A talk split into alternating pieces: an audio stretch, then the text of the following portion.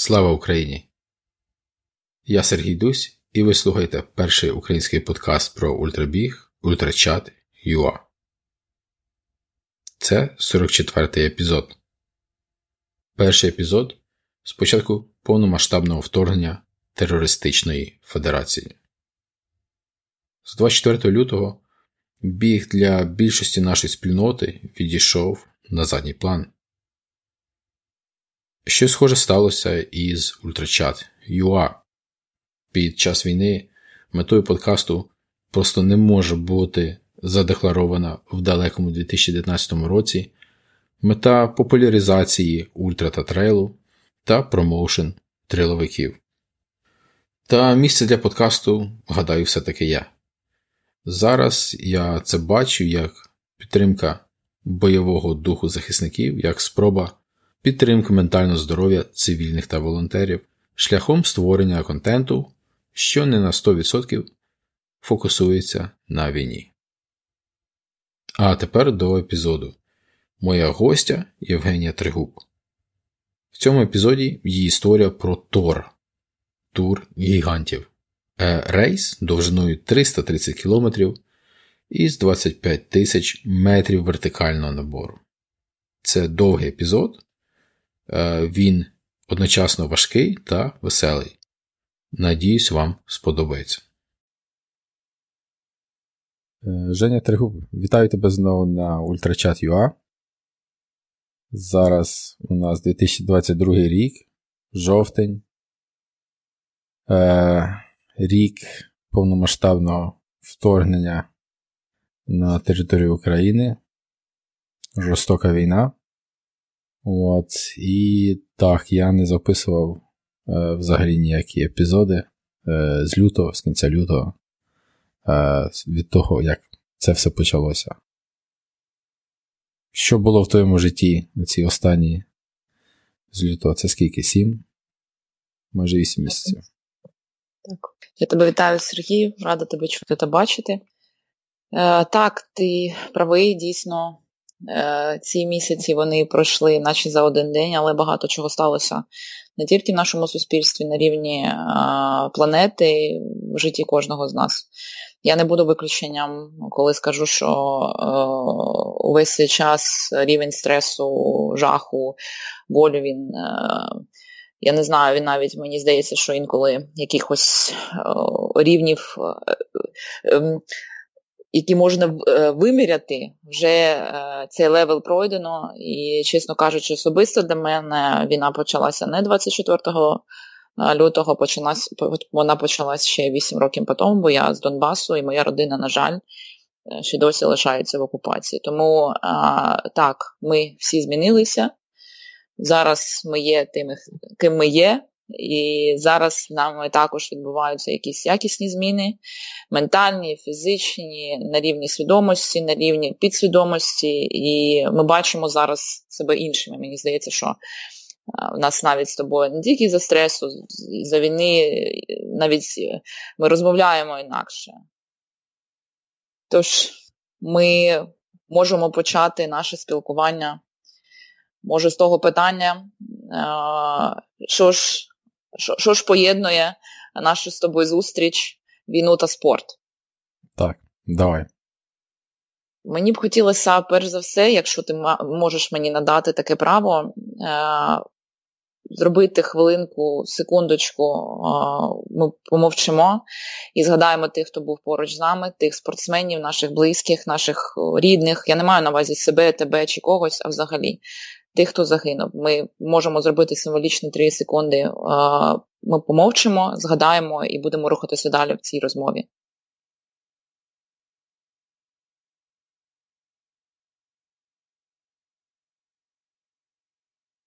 З чого ми почнемо? Е, нашу розмову. Е, зараз в нашому спортивному суспільстві, в біговому нашому ком'юніті дуже багато сперечань з приводу того, чи маємо ми, е, атлети, не не являючись, ми не є професійними атлетами, виїжджати за кордон та представляти Україну на змаганнях. Це питання дуже активно обговорюється в Фейсбуці, в інших соціальних мережах. Воно неоднозначне. Є багато прихильників того, що всі, хто має можливість кошти витрачати на потреби ЗСУ, на потреби переселенцям, на потреби державних якихось е, завдань. Ми потрібно, Нам потрібно це робити. Ми не маємо права Е, бігати, ми не маємо права витрачати свій час. Я б хотіла сказати свою думку, оприлюднити її. Сказати, по-перше, всі ті, хто виїжджає за межі України, ми всі є а, амбасадорами України як бренду. А, ми всі є концентратом всього того, що ми можемо показати світові за часів війни, які ми сильні, які ми незламні, що ми можемо е, запропонувати світові. Ми отримуємо величезну допомогу з боку різних країн, з боку всього світу. Ми маємо бути вдячними. Ми маємо розуміти, що ці люди, коли скінчиться війна, вони до нас прийдуть у гості. Будуть інвестиції, будуть е, проекти. Ми е, репрезентативс наших інтересів, нашої держави, нашої культури, нашого свідогляду. Тому я не маю абсолютно якоїсь незгоди з тим, що а, хтось виступає за кордоном. Я є одним одним з цих е, спортсменів-аматорів, хто минулого місяця представляв Україну, будучи лише одним учасником туру гігантів в Італії.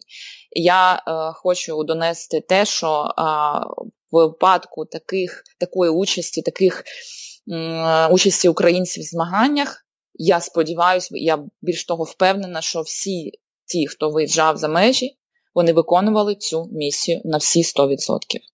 Добре. Дякую за твою думку. Е, І так, е, головна тема нашого подкасту це цього епізоду це саме твій виступ на турі гігантів. Як ти кажеш, ти ти перша українка, е, що фінішувала тур, це правда? Перша українка на турі, яка фінішувала тур з другої з другої спроби.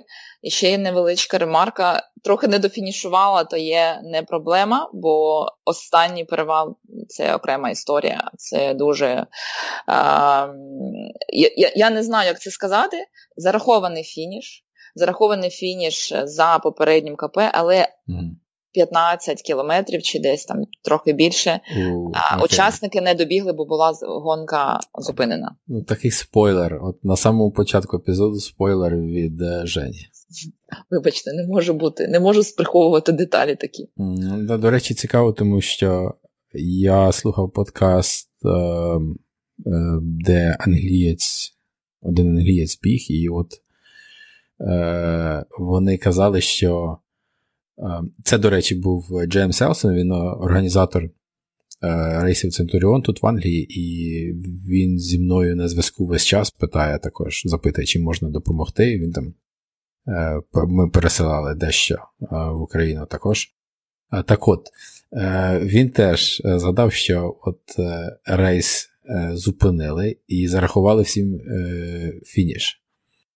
Але він ну, він не знає, як на це дивитися, тому що, з одної сторони, він е, і його товариш вони не вважають це за за фінішем.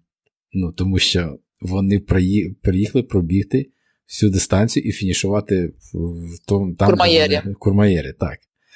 От, е, ну, Якщо якщо коротко, як, які в тебе відчуття? Фініш бізнес чи бізнес то фініш? фініш, бізнес, бізнес то фініш. А, Я тобі скажу відверто, для мене е, дистанція не пройдена до кінця. Е, бо кожний клаптик це окрема історія. І є е, така картина повна, яку я наразі не маю. Але є безпека. Є безпека, я йшла крізь той а, сніг, і, чесно кажучи, я розуміла, що коли я буду туди хайкати на Малатру, мабуть, я там вмру. Я не хотіла вмирати, і я не хотіла, щоб хтось вмер. Бо ситуація була понад критична. Я дзвонила організаторам, питала, що що робити, бо без спорядження за умов таких, що сніг тобі ріже очі, ти не не можеш дивитися нікуди, ти нічого не бачиш. Це ну, неможливо виконати без якихось там ризиків. І справа в тому, що для такої довгої гонки зупиняти, призупиняти на фініші, майже на фініші, майже нам лишалося тільки перевалити, трохи підбігти до Курмаєру. Ми ми, ми сиділи в доміку в одному е, фермерському і чекали, чекали рішення. Тобто люди подолали шлях понад 300 кілометрів чекати 6 годин, 5, мені здається, ми 5 чекали, може навіть більше. Це неможливо. Тобто, ти навіть якщо ти хочеш, ти вже не можеш, бо ти е, ти спух, ти весь вже обм'як, тобі дуже важко. Це ментальна складова учасника. Організаторів можна зрозуміти, рішення їм далося не дуже легко. Зарахувати як? Зарахувати за попереднім КП, зарахувати по якимось середньому часі, там, я не знаю, вони якусь свою схему Е, виклали в Фейсбуці, анонсували і дзвонили. Ми їм там виходили, хлопці дзвонили, бо не мали, ну, ми не мали зв'язку взагалі ні з ким. Це було важке рішення. Е, я не вважаю, що це не є фініш прям критично. Але особисто для мене завдання воно перейшло до наступного року. Ну, Тобто, чи там через рік, чи через два. Але це питання педантичності такої, я не знаю. Ну, тобто, навіть 300 кілометрів і ця е, родзинка на фініші, вона мала вона могла статися раніше, і була проблема тоді вже з зарахуванням фінішу значно більше. І ми знаємо, що на торі е, ситуації з призупиненням гонки третій це третій кейс за всі ці роки, і це не дуже легко. Це ну для організаторів, для учасників, бо це є коштовна пригода, коштовна організація, і вирішити так, щоб були. Враховані інтереси всіх, ментальні, етичні, фізичні, організаційні це дуже важко. Дуже добре, що це відбулося за майже під фінішем. Інакше це було б тебе перервало, повтори? Інакше це було б фіаско. Потрібно було б, я не знаю, ну я б, мабуть, мені було б дуже важко. Я б, може, навіть не намагалася повторити це. Для багатьох учасників з причин того, що був ковід, що в нас змінилися пріоритети в спільноті біговій, бо всі зрозуміли, що якщо ти маєш змогу, біжи. Наступного року буде ковід, в нас прийшла війна, цього може не статися. А ці рейси це рейси не те, щоб життя, але це дуже амбітні е, цілі, яких досягти потрібно дуже багато витратити ресурсу. Фізичного, ментального, часу це непросто. Mm. Тор це надзвичайно серйозний челендж. Um, але uh, розкажи чому? Закидай нас uh, статистикою, кілометраж, набор, ліміт часу, місцина. Окей, не думаю, що не думаю, що я буду вже якимось е, проторним. Ми дуже багато всього знаємо. Знаємо і наших фінішерів українських. Можна завдячити Олександрові Олівсону за е, як це буде е, передачу вірусу Торо, бо це не просто так, що ти собі вирішив, ти подивився, ти зрозумів, дивлячись на людину, яка це зробила, е, співвідніс, я співвіднісла з собою, своїми якимись ментальними особливостями. Зрозуміла, що це для тих людей, які дуже а, е, не бояться. Е, тривалий час бути на ногах, тривалий час бути на самоті, тривалий час бути self-organized, and ти маєш мати е, такі риси, як організувати себе свій час і в найекстремальніших умовах. Тому це мені було цікаво. Дистанція лишилася та сама і цього року 330, та що анонсується, е, понад 23 чи 25 кілометрів набору. Е, та ж Аоста, ще не стоптали її там бігуни. Це долина навколо долина Аоста це велике коло, на якому можна побачити і Монте-Розу, і Маттерхорн, і Монблан це ці великі гарні, красиві гори, на яких е, люди е, здійснюють сходження. Італійські Альпи дуже класне місце місце для бігу, для хайкінгу, для маунтинбайкінгу. Тобто це просто епіцентр всіх цих активностей.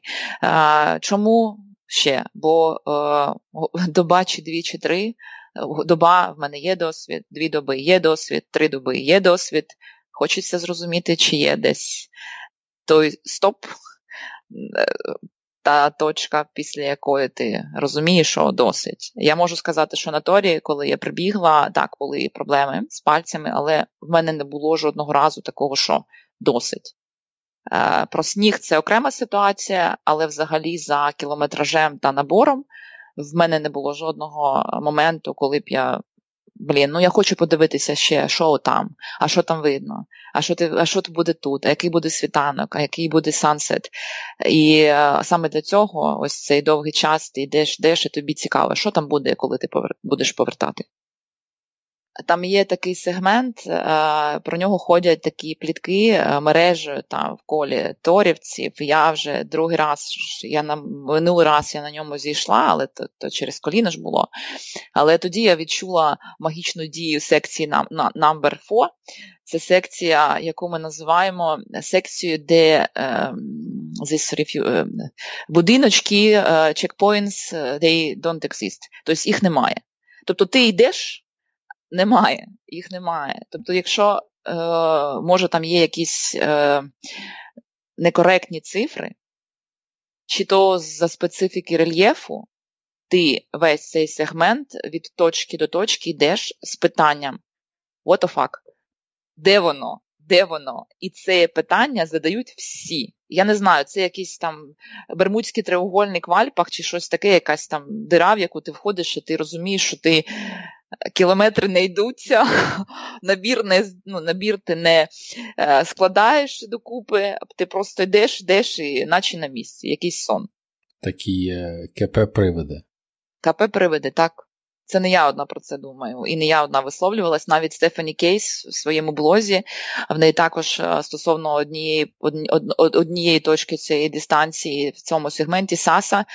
В неї так вона йде лісом і така Саса, it doesn't exist. Where is it? Sasa doesn't exist. Я запам'ятала це, і ми ржали цього разу також з цієї Саси.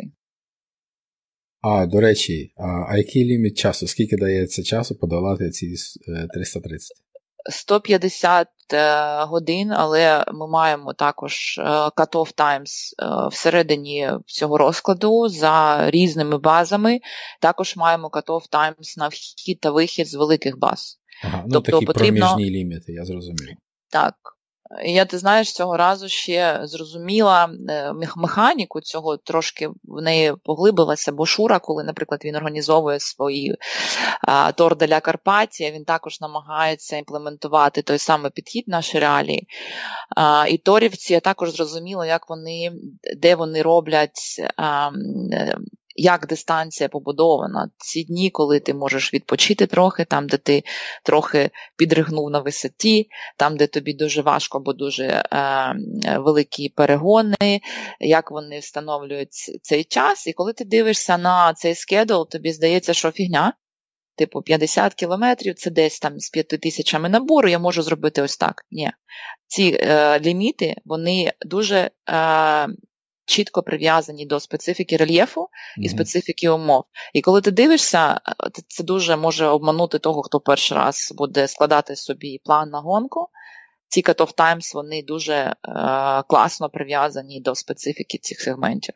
І потрібно постійно бути е, пильним для того, щоб просто не прогавити, там десь не зазіватися чи не пересидіти е, в рефюджо. Так. Угу. 151, да? Тобто це так. ну, це, це 6 діб.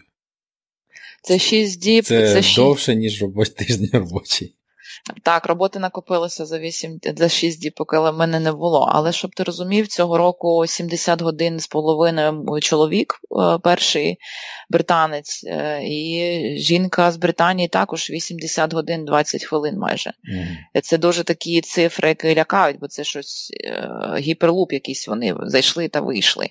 Я навіть не розумію, як це взагалі можна фізично не спати, не їсти, не митися, чи якось там, я не знаю, яка повинна бути швидкість, щоб дістатися в адекваті фінішу.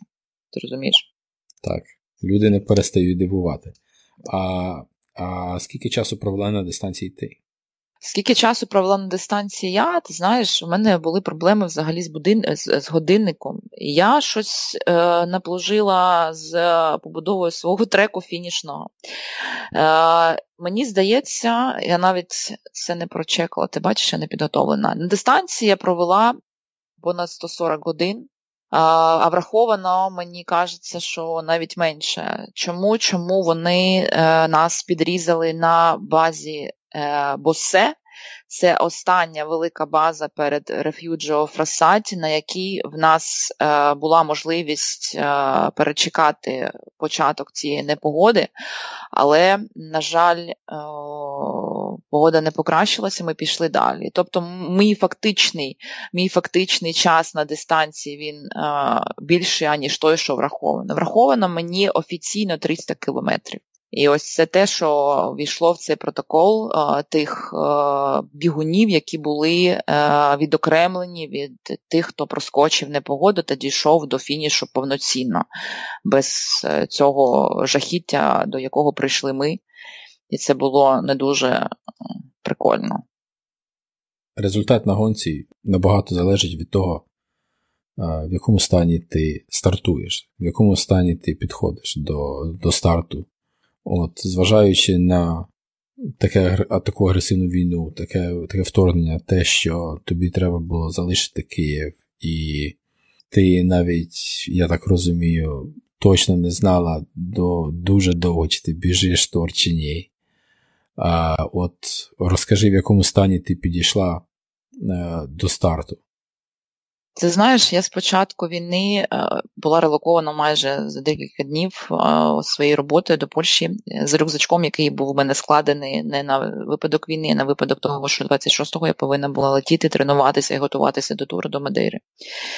І в цьому рюкзачкові було там дуже мало речей, там робочий ноутбук, документи. І в Польщі мені не вдавалося бігати взагалі, бо шоковий стан, який був в кожного з нас, він ну, не дозволяв там активно щось робити. Я тільки працювала дуже багато, бо ми допомагали релокуватися людям і намагалася якось зрозуміти, що робити. Але майже два місяці я так просиділа і зрозуміла, що я не маю можливості відновлюватися взагалі. Тобто е, цей стан, коли в Польщі дуже багато біженців в той час приїхало, концентрат цього болю, і ну, мені фізично в мене є ресурс для відновлення. Це біг, це горе. Я не маю його, я не маю можливості працювати, я не маю можливості допомагати собі, е, про когось іншого я взагалі мовчу. І я вирішила, що якщо я вже тут, е, чому мені не купити квитка, поїхати не ту ж Мадейру, бо я маю якісь там свої вже контакти, е, інфраструктурні якісь е, знання, що робити, як прожити. Е, ну, Тобто речі тут, я там, пара кросівок там можна їхати. Я поїхала туди. І ти знаєш, спочатку це не була підготовка для туру, це була просто спроба трошки е, довести до ладу свій моральний стан. Фізичний так. Я тільки працювала і дуже багато бігала. Я багато бігала, я Мадейру всього бігала, а мені здається, що я і на на 5 сантиметрів, мабуть, нижче зробила за цей час. Я бігала кожного дня дуже багато, і це все рельєф, це такі накопичення е, висоти, ти навіть інколи такі думаєш, що де бігти, бо немає нічого плоского. І мені здається, що це те, що відбувалося, це воно було навіть якось підвело до того, що я написала, що тур без нас нема, нема нічого, що робити. Е, ми з ним спілкувалися не тільки з приводу туру, взагалі, як там справи, всі чи живі, все гаразд. І Шура сказав, що е, так, він також не сплачував. Я написала вам трішечки, бо якщо в мене буде змога приїхати, я зможу приїхати. Якщо її не буде і не буде можливості там сплатити, то не буде. Але чи можуть вони зробити виключення та е, трошки посунути період сплати? І ти знаєш, вони мені написали, що ми знаємо про це все. Ми розуміємо ваші проблеми, вашу біль і розуміємо вас там як людину, як спортсмена. то можете е, прийняти рішення е, не пізніше, ніж там кінець е, липня, початок серпня. І весь цей час я була в сумніві. Я бігала, я знала, що це моє, це те, це мої ліки, і е, якщо навіть я не побіг, не буду бігти, це те, що мені дозволяє жити далі, працювати, допомагати своїй родині, допомагати своїм друзям, країні, собі. І я бігала. Але, повернувшись до Києва, мені також було важко прийняти це рішення, е, бо я відчувала себе винною. Е, чому я я сказала спочатку цієї бесіди, і було важко прийняти рішення, бо рішення то, я для чого я це буду робити, як я маю чи я на це право, і чи дійду я до фінішу. І ти знаєш, я вирішила, що я поїду. Бо та соціальна місія, про яку я говорила, я її виконала на 100%. Е, по-друге, е, це те, що сталося за літо. Е, в нас загинув наш друг з нашої бігової спільноти, дуже близький друг моєї кращої подруги Сашко Макеєв. Він загинув під Харковом. І ти знаєш, це була остання людина, з якою ми спілкувалися стосовно туру. Буквально 22 лютого я з ним бігала тут Києвом, і ще перед тим, як він був переведений до фронтової зони, я щось написала в якийсь пост в інстаграмі, що я не знаю, мені хочеться там зупинитися, я не відчуваю, що я жива, там, чи я можу щось робити, я не відчуваю, що відбувається. І він мені сказав, там, відпочинь, зупинись, нам ще потрібно з тобою буде бігти тур. І я після цього зрозуміла, і коли ми дізналися, що він був вбитий, я поєднала в собі ці складові. Мені дуже хотілося зробити це на пошану. Е, на його пам'ять мені дуже хотілося розказати про це комусь, хто думає, що по телевізором там показують якісь ролики, люди там не приймають участь, нереальні речі. І я е, вже тоді була впевнена, що я поїду, я буду бігти до кінця. Я була впевнена, десь мені сумніви вони були, це звичайно, ми всі люди, але чомусь, коли я цю мету складну, так, я я поєднала ці е, особисті речі, національні інтереси та е, мою етичну, мою мій біль як просто людини, навколо якої там гинуть її близькі люди, рідні, друзі, то я зрозуміла, що я буду це робити і буду про це говорити. А Мадейра вона додала, я навіть не уявляла, наскільки добре я підготувалася, просто там відволікаючись е, від думок, бігаючи ці кілометри самостійно чи з кимось, це дійсно була дуже класна підготовка. Я розумію, що вона може бути в когось зараз, мало в кого така може бути можливість. Але якщо я вже світом повинна була рухатися е, з точки до точки, там не легалізуючись в жодній із країн, а просто е, працювати і себе організовувати, то чому б ні? Угу. Пробігти тур. Правильно сказати, що це була мрі... твоя мрія. І коли коли ти дізналася е, про тур? Як гонку, як в принципі, як гонку, це 5 років десь по тому. У Льоші Прокопенко була така традиція робити там передноворічні чи якісь там час від часу зустрічі, мотивуючи. Люди розповідали про свою участь, там Наталка Філатова про UTMB, там Шура про Тор, Льоша там про якісь свої е, швидкі е, ці рейси, типу забігу там на Монблан, швидкісний, там щось таке. І ти знаєш, я ну, Шуру дуже поважаю і його пристрасть до цих пригод, вона в мене він мені дуже імпонує як людина, е, і дуже імпонує його е, любов до гір. То тоді ми сиділи, я пам'ятаю цю зустріч. Я пам'ятаю, що Наталка тоді сказала: О, кльово, треба брати, потрібно брати. І Я також собі занотувала і думаю, ну що, може буде один день в моєму житті, коли я також ризикну і буду реєструватися на цю гонку. Давай тепер перенесемося на старт. А, Хто був у твоїй команді? Адже так велику дистанцію тут, мабуть, важливо, щоб хтось тобі допомагав, хтось якось підтримував.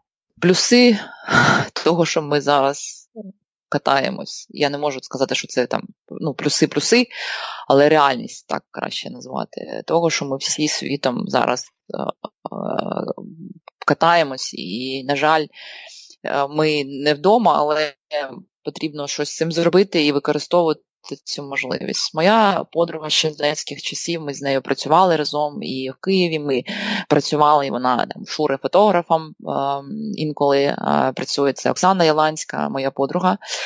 І ти знаєш, вона була в Іспанії, і коли ми почали це обговорювати як теоретичні, е, теоретичний е, е, такий старт, більш-менш з деталями, сказала: Окей, я можу приїхати тобі допомогти. Але справа в тому, що як сапор повноцінний. Я не могла на неї розраховувати, бо е, вона у нас не, немає машини, там не було. Е, Оксана була можливість таки рухатися дистанцією з допомогою громадського транспорту. І е, цього року, що дуже незручно, орги відмінили GPS е, онлайн трекінг. І це була реальна проблема, бо в мене був мій власне складений цей скедул, розклад моїх КП за тим часом, на який я розраховувала. І е, це було дуже важко розуміти, е, де я знаходжусь. Е, Оксана приїхала до мене на декілька КП. Вона привозила мені там, я просила сала привезти, огірків, і привозила мені е, речі, які прала, бо за умов того, що було дуже жарко, було дуже ну, потрібно було часто змінювати одяг повністю. І це було дуже круто. Навіть я знала, що вона може приїхати, а може не приїхати. Може, в неї вдасться приїхати там за часом, бо весь цей час вона ще й працювала, щоб ви розуміли. І це реально, я не знаю, як люди витримують там кучу цих завдань робити одночасно, працювати з ноутбуком, десь бігти, потім щось там де Женя, де Женя, і там суп зварила, привезла. І я дуже їй вдячна, бо це безцінні такі речі, які е, неможливо забути. Я розуміла, що вона може приїхати, але може ні. І від і саме від цього це було так кльово коли я там кудись прибігала на велику базу, і вона мене зустрічала. Я навіть не розуміла, де вона буде мене зустрічати. Але там дівчатка в чаті писали, що там буде, бо ми зробили такий чатик е, спостерігачів за цим процесом да, передачі е, напруги, напруги там натхнення, там всього цього. І це було дуже круто, бо інколи тобі хочеться просто з кимось поділитися, що в тебе там чи пальці ти відбила, чи когось зустріла, чи щось там в тебе трапилося. І ці шість днів я спілкувалася дуже багато на дистанції з різними людьми, але хотілося кому-то рідною мовою сказати. Блін, ну мені так, я там щось, я не знаю, потрібно те, те, те, і я там дуже е, була захоплена там якимось там видовищним там е, сходом сонця чи заходом, то е, ну, це круто, що така можливість була, але її могло не бути. So, то цей саппорт, він також його вклад в те, що відбувся там 300 кілометрів було подолано, більше ніж 300. В цьому є і заслуга Оксани Яланської. Подяка Оксані. Не можу не запитати, яка була позиція організаторів щодо учасників з країни-терориста? А, Ти знаєш, я також е, е, спочатку вони е, були в якійсь позиції, в них був пост, коли це все почалося, бо з Росії багато, завжди було багато бажаючих поїхати і пробігти тор. В них статистика більша, ніж в нас, фінішерів. Вони щось писали, що вони або нейтральні, або вони там, щоб ми подружилися. Я пам'ятаю, навіть я писала про це, я писала, коментувала е, щось під цим постом. Але потім, коли я їм писала, вже запитувала, я передивлялася, бо я на змаганнях інколи е, зараз не інколи, але я передивляюся, там ми всі в цьому просторі інформаційному знаходимося, в спортивному час від часу дивимося щось. Я передивляюся протоколи стартові та фінішні. Мені цікаво, бо розуміти на майбутнє, де приймати участь, де не приймати участь. І я не бачила там ані представників е, Росії, ані представників е, Білорусі. То вони виключили. Але ти знаєш, е, така була штука, вона мені була. я, ну, Мені хочеться вірити, що це була технічна така, такий технічний нюанс, але він мене трохи торкнув коли відбувалася церемонія е, ну, не нагородження, але шанування е, фінішерів, там визивають всіх один за одним. А враховуючи те, що я е, сплатила за тор за ми, здається, десь 20 серпня чи десь в цих датах. я отримала номер без імені. Він, ну, може, Charity Bip, там які, знаєш, там вони були залишки, чи вони там щось передбачили. І не було позначено країни, не було позначено моє ім'я та прізвище. І я його дописувала власноруч там, кульковою ручкою. Е, І коли в нас е, в мікрофон ведучий щось е, там людину за людиною опускав, там, щоб привітати, мене моє прізвище ім'я його озвучили, але країну не озвучили. Я я йшла з маленьким флагом, я його там обгорнулася. І коли я підійшла до Ніколетті, це директор гонки, дуже відома в Аості організатор. Вона ми з нею там руки, руками, так, знаєш, спочатку там кулаками, потім щось, ну, якось там такі, типу, привіталися. І вона каже: Я рада на вас побачити вживу, рада з вами познайомитись. Тобто вони ідентифікували ідентифікували мене, але країну не е, озвучили. І мені це було. Я так і розумію, що може там в них в цих протоколах, бо технічно е, щось не було внесено, я там була якийсь no name то було не дуже приємно. Але я сподіваюся, я вірю, що це була просто недоопрацьована така інформація в їх системі, е, бо дійсно я була занесена туди вже там якось пізніше. Я сподіваюся на це. Але нікого не було. Не було нікого з Росії та з Білорусі. Угу. Ну і тоді природне наступне е, запитання, яке було відношення до тебе як учасника з України, від організаторів, від е, е, інших учасників, від, можливо, місцевих жителів? Ти знаєш, це найкраще, бо я ніколи не е, не бігла нічого такого заради якогось там результату, чи так бігти, щоб нічого не бачити перед собою. Для мене соціальна комунікативна складова це завжди найцінніше, що може бути в такій пригоді. І враховуючи те, що на моєму рюкзакові було причеплено фотографію Сашка з з текстом In Memory of Олександр Макіїв Killed by Russia, Stop the War. І ця фотокартка вона була причеплена так, щоб всі могли бачити її на моїй спині, коли ми там якось е, хайкали на чергову там гору. І люди бачили на першому перевалі, коли ми підіймалися в Колдуалп з Курмаєру, до мене просто підійшов якийсь хлопець е, з черги, бо була монотрупа. Він просто підійшов, мене пригорнув і пішов далі. І ти знаєш, це без слів взагалі ситуація. І я бачила е, європейців з е, маленькими прапорцями, е, когось на футболці я бачила Stop the я з ними спілкувалася. Я спілкувалася, я дуже багато спілкувалася, бо я в такому пулі бігла, ти знаєш, там десь 130-140 годин. Це був цей, цей пул учасників наймасовіший, бо це не ті, хто там вмирає, ті, хто досить впевнено йде, там рухається така волна, яка стабільна, стабільні учасники, називаємо це так. І я спілкувалася з багатьма. Тобто мене запитували, звідки ви, е, мене запитували, де я живу, чому я поїхала, де зараз я е, живу, хто це за що це за фотокартка, що це за хлопець, як він загинув, які плани, що в нас тут відбувається. Е, навіть така склалася цікава штука, що я другий день познайомилась, поки я сиділа, чекала, щоб сонце трошечки з зеніту зійшло, чекала просто трохи прохолоди. Жінка, яка е, з родиною вона вболівала за свого, я не знаю, чоловіка чи друга, і вони сиділи, також його чекали.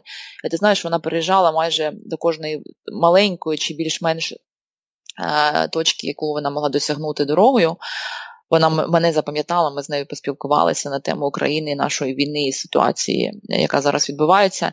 І вона на кожній на кожній точці кричала мені Україна, Україна, го, Україна, го, брава, брава. І на фініші навіть в Курмаєрі, там в ресторані ми сиділи пили каву, коли ми приїхали, були евакуйовані з тої точки наверху. То вона підійшла мене так обняла мене навіть фото, є там взагалі якісь такі шалені обійми. Е, волонтери окрема тема так, також сама. Лікарі, поки ти там півтори години лежиш, тобі там кліють ці ноги, ти спілкуєшся, коли ти не спиш, чи там щось обговорюють, і потім откуда, звідки ви, що у вас відбувається. І ти знаєш, люди це це інше. Тобто дивитися по телевізору це одне. А коли людина виникла ось тут, вона була там, я їм розповідаю, як ми живемо. Ця місія вона була крізь цю дистанцію. І це спілкування, люди, які давали фідбек, та ця підтримка, е, розуміння, це дуже цінно. І ти знаєш, я. Мені здається, що стільки розмовляти, я тільки на роботі розмовляю, скільки я розмовляла там на дистанції стільки часу я ну, витратила на це. Мені абсолютно е, не жаль, що я там е, повільніше йшла, ніж розраховувала, але без цього воно не, не повинно було статися взагалі. Е, підтримка дуже, дуже, дуже велика, і розуміння дуже велике. Приємно чути, що звичайні люди в Європі підтримують Україну. Так. А тепер давай до старту старту гонки, як пройшов початок, як пройшов старт. Е, Курмаєр, е, я там був декілька раз, дуже гарне гірське італійське містечко, але малесеньке, з малесенькими вуличками. То ось ну, мені цікаво, як, де там і як стартує ця кількість учасників. Скільки учасників було, до речі? Цьогоріч мені здається, що було заявлено понад тисячу, але стартувало десь біля тисячі. І цього разу вони зробили дві хвилі за рейтингом Митра, за результатом, або щось там вони е, середнє, якусь свою логіку вони винайшли. І перша хвиля це ми, це ті, хто повільний, вони стартували о 10-й, друга хвиля стартувала о 12-й. Це 350 кілометрів, 330 ці, е, які вони декларують. Тобто дві хвилі, було дуже жарко, вранці було дуже холодно, класна кава, смачний круасан, перечуття того, що на 6 днів ти десь там будеш вештатися незрозуміло де. Ну, зрозуміло, звичайно, але е, це перечуття того, що пригода, вона ось на носі, ти чекав це свято, і воно вже прийшло до твого, до твого, до тебе. І ти знаєш, всі ці люди це дійсно якась специфічна така спільнота, бо це такий класний наркотик, який, якщо ти стартував раз, якщо тобі сподобалось, ти будеш це робити багато разів, якщо вже це робить рік за роком. І е, я для себе вивела таку формулу. Ти знаєш, е, ну минулого разу там було дуже все трагічно з колінами та з е, фізичним станом. Але цього року я зрозуміла, ну що таке, що, що таке 6 діб. Я з 24-го вже, ну тобто з 14-го року там виснаження, хвилювання за родину, там за всі ці речі, вона, воно значно погіршило там фізичний стан, психічний стан. Але ось ця весна, це літо, я думаю, ну що таке 6 діб мало спати? Що таке 6 діб там десь е, пертися вгору? Це ніщо. Поруч з тим, що зараз е, наші хлопці терплять, це ніщо е, поруч з тим, що я е, в мене дефіцит сну, навіть коли я тут чи я в Європі, я дуже погано і мало сплю. Це фігня. І стартувала я, мені Андрій Філін сказав: типу, намалюй на бумажці, на клаптику, напиши, я сьогодні Шура. І поклади собі його до карману та дивись на нього, коли буде тебе зле. Але я це пам'ятала, я це пам'ятала, що потрібно включати шуростайл. Ще в мене був Сашко, який був поруч. Думками я робила це і для нього. І ти знаєш, я стартувала, в мене сльози були на очах, але це було круто. Тобто це круто, бо це така пригода, яка дійсно буде на все життя. Mm. Цікаво, старт. Старт зі сльозами на очах це це щось інакше. Як правило, е, дуже часто можна побачити тих, хто фінішує зі сльозами. Ні, я стартувала зі сльозами. А фінішувала? А фінішувала я.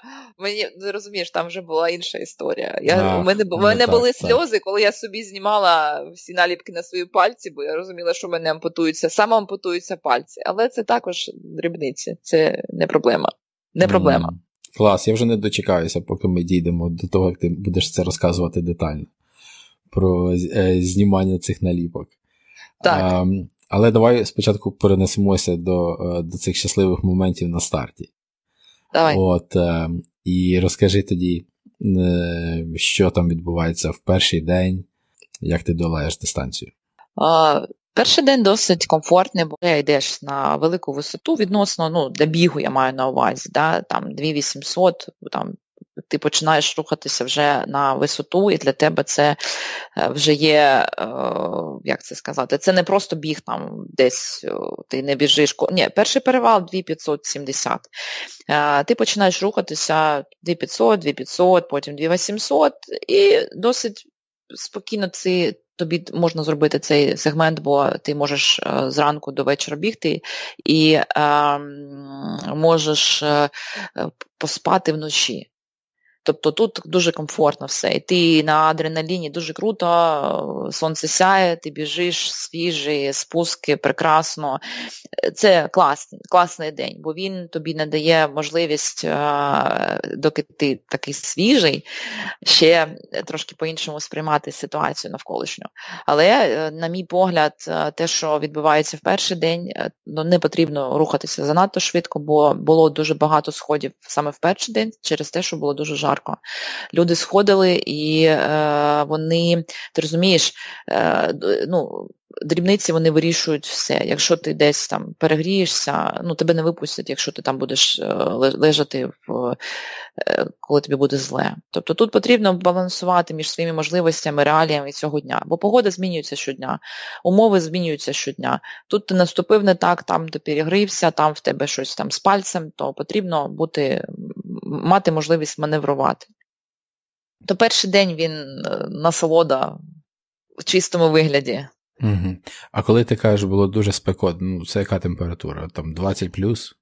Е, Я думаю, що більше. Мені здається, що там взагалі було під 30. Я горіла, у мене згоріло все, що можна. Я при... я добігла, коли вже було вдома, я була чорна. Ого. Ну, Тобто сонце було перші три дні, воно дуже пекло, було дуже жарко. Навіть на висоті було комфортно в коротких шортах та в майці, і взагалі не не потрібно було щось там вдягати е, дуже тепле комфортно дуже, але тому, хто не ок, не ок з жарою, можуть бути проблеми. І вони там сталися у людей, які були достатньо амбіційні стосовно результату та відбору на Tour de Glaciers. Клас, тобто, ну, ти стартуєш в такій спеції, що можна згоріти, а а потім гонку переривають через е, сніг. Снігопад. Так, так. Шикарно. Так. Слухай, а як, розкажи трішечки про різні КП, що є на КП е, на увазі їжа, а також розкажи про е, бази життя і що себе вони представляють. База життя кожного сегменту це десь 50 кілометрів і база життя, це великий якийсь спортзал, школа, там кінотеатр у нас навіть був, щось таке було, де є можливість розмістити медичний персонал, сапорт прийняти, е, перевести туди речі, баули, організувати е, імітацію ну, якогось побуту повноцінного, я маю на увазі нерухомого. Маленькі бази це може бути бівак десь, якась там капсулка, яка стоїть там emergency, да, е, на висоті, може бути реф'юджіо, може бути якась хатинка чи десь там посерединці. Там ти маєш можливість тільки не більше, ніж дві години поспати, але не не, не всюди. Десь може бути чай, наприклад, такого Деласон найвища точка 299, здається. Там тільки чай, бо там прохолодно і е, немає можливості закинути там гвинтокрилом щось донести, наприклад, чи може навіть там хтось ніс там на собі, і е, людям дають можливість попити чаю, побігти далі. Десь там повноцінна їжа, навіть там ми застали класне КП вже на останньому сегменті е, з барбекю, там з дуже класним, смачним таким столом домашньої їжі, то я там взагалі думала, що я там і залишусь і ДНФ ну, за столом в тарілці. Але стандартна база це стандартна їжа, плюс е, можливість там прийняти душ, е, підклеїти, підлатати свої там дирки, проблемні якісь місця на тілі, е, перевдягтися, зробити масаж, якщо він потрібен, звернутися до лікаря, зустріти своїх друзів, коханих і поспілкуватися, отримати якусь там допомогу, сапорт. І бігти далі. Але також є, як я сказала, час входу, і лімітований час виходу. То ти, тобі потрібно, навіть якщо ти вкладаєшся спати, е, не забувати, що тобі, ну, тебе, скоріш за все, ніхто не буде там будити, тобі потрібно е, собі зробити розклад перебування, щоб не витрачати час, щоб не бути дискваліфікованим за якийсь там заснув, не, не прикинувся. часу. То таких баз дуже багато. Їх багато, вони маленькі, десь кожною 8-10 кілометрів, великі це кожні 50. Тобто ти маєш можливість навіть не брати з собою там якоїсь додаткової їжі, якщо тобі ок з їжею, яку надають там. Я там з'їла щось, може, три гелі за весь час, і взагалі дуже мало їла, і взагалі ну, кра... ну, критично мало їла. Ем, але цієї їжі досить для того, щоб рухатися, і якщо ти не дуже вередливий, то взагалі там тобі не потрібно нічого більше. Мало їла, а, але їла. Що ти їла? Що було твоїм головним харчуванням? Точно не гелій. Е, Ні, взагалі не гелі. І знаєш, я навіть, здається, пасту жодного разу там щось не їла. Я їла дуже багато апельсинів, я їла дуже багато. Мені цього разу пішло, що а, шоколад чорний. Е, Ксюха мені привозила сало, сало, огірки, домашній суп вона мені варила один раз. Торт, якийсь я там пиріг їла. Е, а так, е, а навіть я нам шикувала, щось собі замовляла була можливість там собі просапортити, я дізнавалася, чи не є це е, ризиком дискваліфікації, замовити в рефюджу там каву, наприклад, чорну, ну, зварену та яєшню. І ось яєшня, бо в мене був дефіцит білків. І ти знаєш, це такі несмачні хвилинки, коли ти можеш сісти, е, завмерти, випити смачної кави. І це таке. Дуже примітивна їжа, дуже примітивна е, така тебе стіл такий в тебе, але це дуже смачно, коли ти втомлений і втомлений від того, що ти їш їси 6 днів одне й те саме. Бо на всіх КП майже одна та сама номенклатура то, що вони порахували, що це буде круто, щоб ми їли. Е, там, Мені не дуже прикольна ця їх ем, м'ясні вироби, мені мені не до вподоби. Ну, Тобто тобі там картоплю варену, яйця, якщо вони є, якісь там солодощі, чорний шоколад, клас, е, чай з цукром, з лимоном, навіть просто з хлібом, там масла не бачила. Ось це така, такий був раціон. Тобто постійно їсти, потрібно постійно їсти. Щоб рухатися, там постійно треба їсти навіть трохи більше, ніж ти хочеш. Ну, слухай, я не почув нічого калорійного, е, що ти вживала, крім сала і шоколаду. Ти, до речі, а, ти, до речі, а а ти їла сало з шоколадом чи якось по-іншому? Ні, сало з шоколадом то Ксюха, у мене така подружка, та та сама Яланська, вона любить там щось солоне з, з, з, з солодким поєднувати, коли ми десь щось їмо. Е, Ні, я їла сало, просто сало, бо за мій шурені дистанції і холодні ночі, якщо вони холодні, дуже класно, для мене заходять ці жири, я не знаю, що там білок, жир, так, в салі. Угу. І це дуже класно працює. Воно працює дуже класно, коли тобі холодно і е, потрібна енергія. Ну і плюс до того, що ми ж на дистанції небагато їли жирної їжі.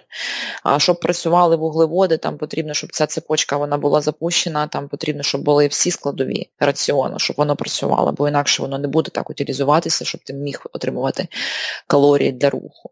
А сало було клас. Е, огірки, як афродізіаки, мені здається, що там трохи такого, знаєш, воно пахне так е, свіжістю, тобі здається, що клас. Я чистий, я добре пахну, можна рухатися далі. То воно смачно було. Угу. Було щось, е, що не дружило з тобою, що е, вирішило там, наприклад, назад вернутися? Ти знаєш, в мене було, цього разу не було е, жодного інциденту з їжею взагалі. Я завжди про це думаю, коли воду п'ю, наприклад, там з цих спрингс, як це джерельце, так? Маленьких якихось джерел, якщо я там щось їм, я не розумію, як воно ну, я, я, я, я, я взагалі намагаюся їсти там де я знаю, хто це готував, в яких умовах. Але цього разу взагалі мене це не турбувало, бо я мала собі дуже класну аптечку. Мені не хотілося сходу через там, вибачте, срачку. Але це не є така проблема. Ми всі маємо можливість потренуватися, ми всі треновані, е, того, що ми е, рухаємося з навантаженням на шлунок, коли воно перетравлюється, тобі потрібно пертися вгору. Це Шуріт дуже велике дякую за його старти е, одразу нагору.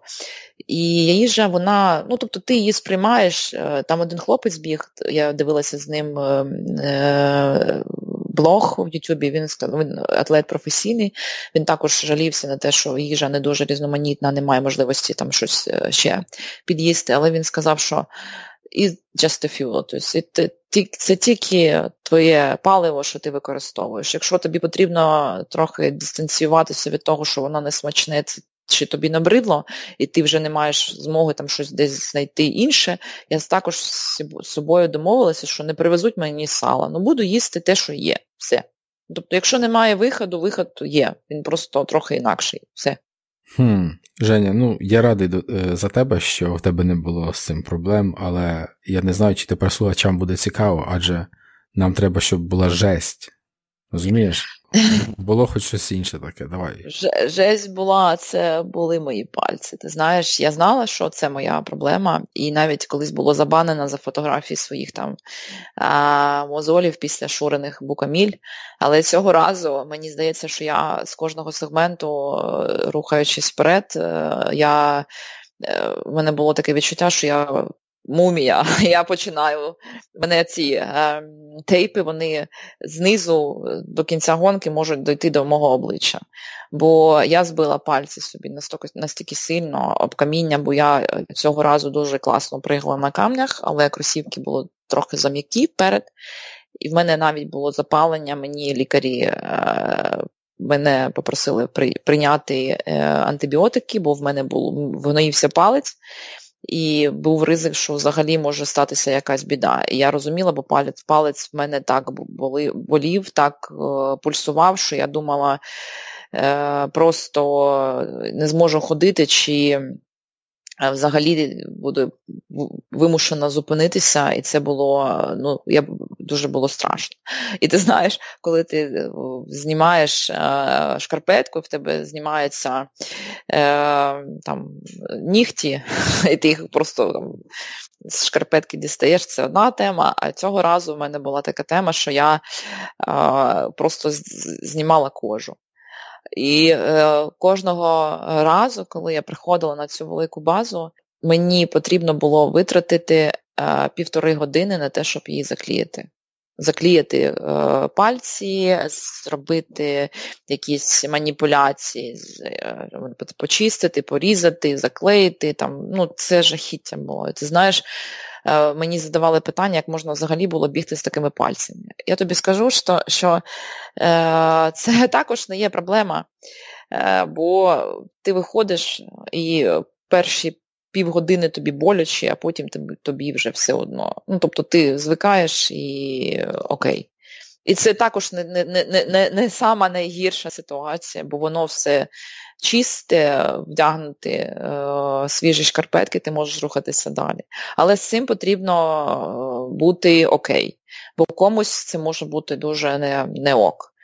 І е, люди сходять через е, ці якісь там потертості в різних ділянках нашого тіла, комусь троси натерли дупу, комусь там щось цицьки почали кровоточити. Також може бути така ситуація. І на турі кожна деталь вона має значення. Д'явол, як ми знаємо в деталях, і на турі це все саме так і відбувається. Бо якщо ти не будеш уважний, то в тебе буде, буде велика проблема. На шостий день. На перший це буде дрібниця, а на шосте буде велика проблема. Ти розказала мені, що таке була жесть. А тепер давай розкажи: ось ти біжиш цілий день, наступає ніч, холодає. А, Яка в тебе а, е, тактика? Уповільнювати, уповільнюватися і продовжувати, чи а, е, ти плануєш десь лягти трішки закрити очі, трішки перепочити? Зрозуміло питання.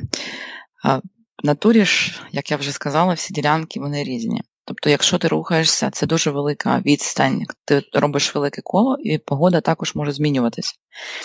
І те, що рейс відбувається на середині місяця, це вересень, ти можеш почати, як в нашому випадку відбулося цього року, почати під сонцем, а скінчити під снігом. І е, тут не буде в тебе такої універсальної стратегії руху. Кожного дня ти не можеш застосовувати один той самий підхід до того, як ти будеш вночі рухатися чи спати. Різні ділянки, різний рельєф. Десь ти вже прибіг це не ніч, це вечір, десь ти прибіг це ранок, десь ти прибіг це день, тобто воно все таке дуже складне. Універсальної формули нема, але є формула універсальна це ти та твоє відношення до бігу вночі в горах. Ти розумієш? Ну, в мене не було якихось там колапсів, типу я вже вмираю, взагалі не можу. Але було таке, що я виходила з бази досить м- свіжа, але трошечки я розуміла, що я там не доспала, бо мене там тягали з цими пальцями, то йдіть на на поклейку, то не йдіть. І це витрачений час. Ти розумієш, що на базі твій час це дуже коштовний ресурс. І ти виходиш, і я знаю, що мені не вистачить того, що я там полежала чи закрила очі, просто полежала чи поспала. І був такий момент, коли я просто там лягла на лавочку біля закритого рефюджу на висоті там 20 хвилин я ну, трошечки так відпочила. Але мені ну, звичайно ж хотілося, щоб я ніч проходила ефективно, бо перша частина рейсу це була дуже дуже було дуже дуже жарко, і здавалося, що ти вночі можеш рухатися швидкіше, але є ризик того, що ти десь там впадеш, підвернеш ногу, буде тобі незручно. Орієнтуватися, ну, але є плюси і мінуси.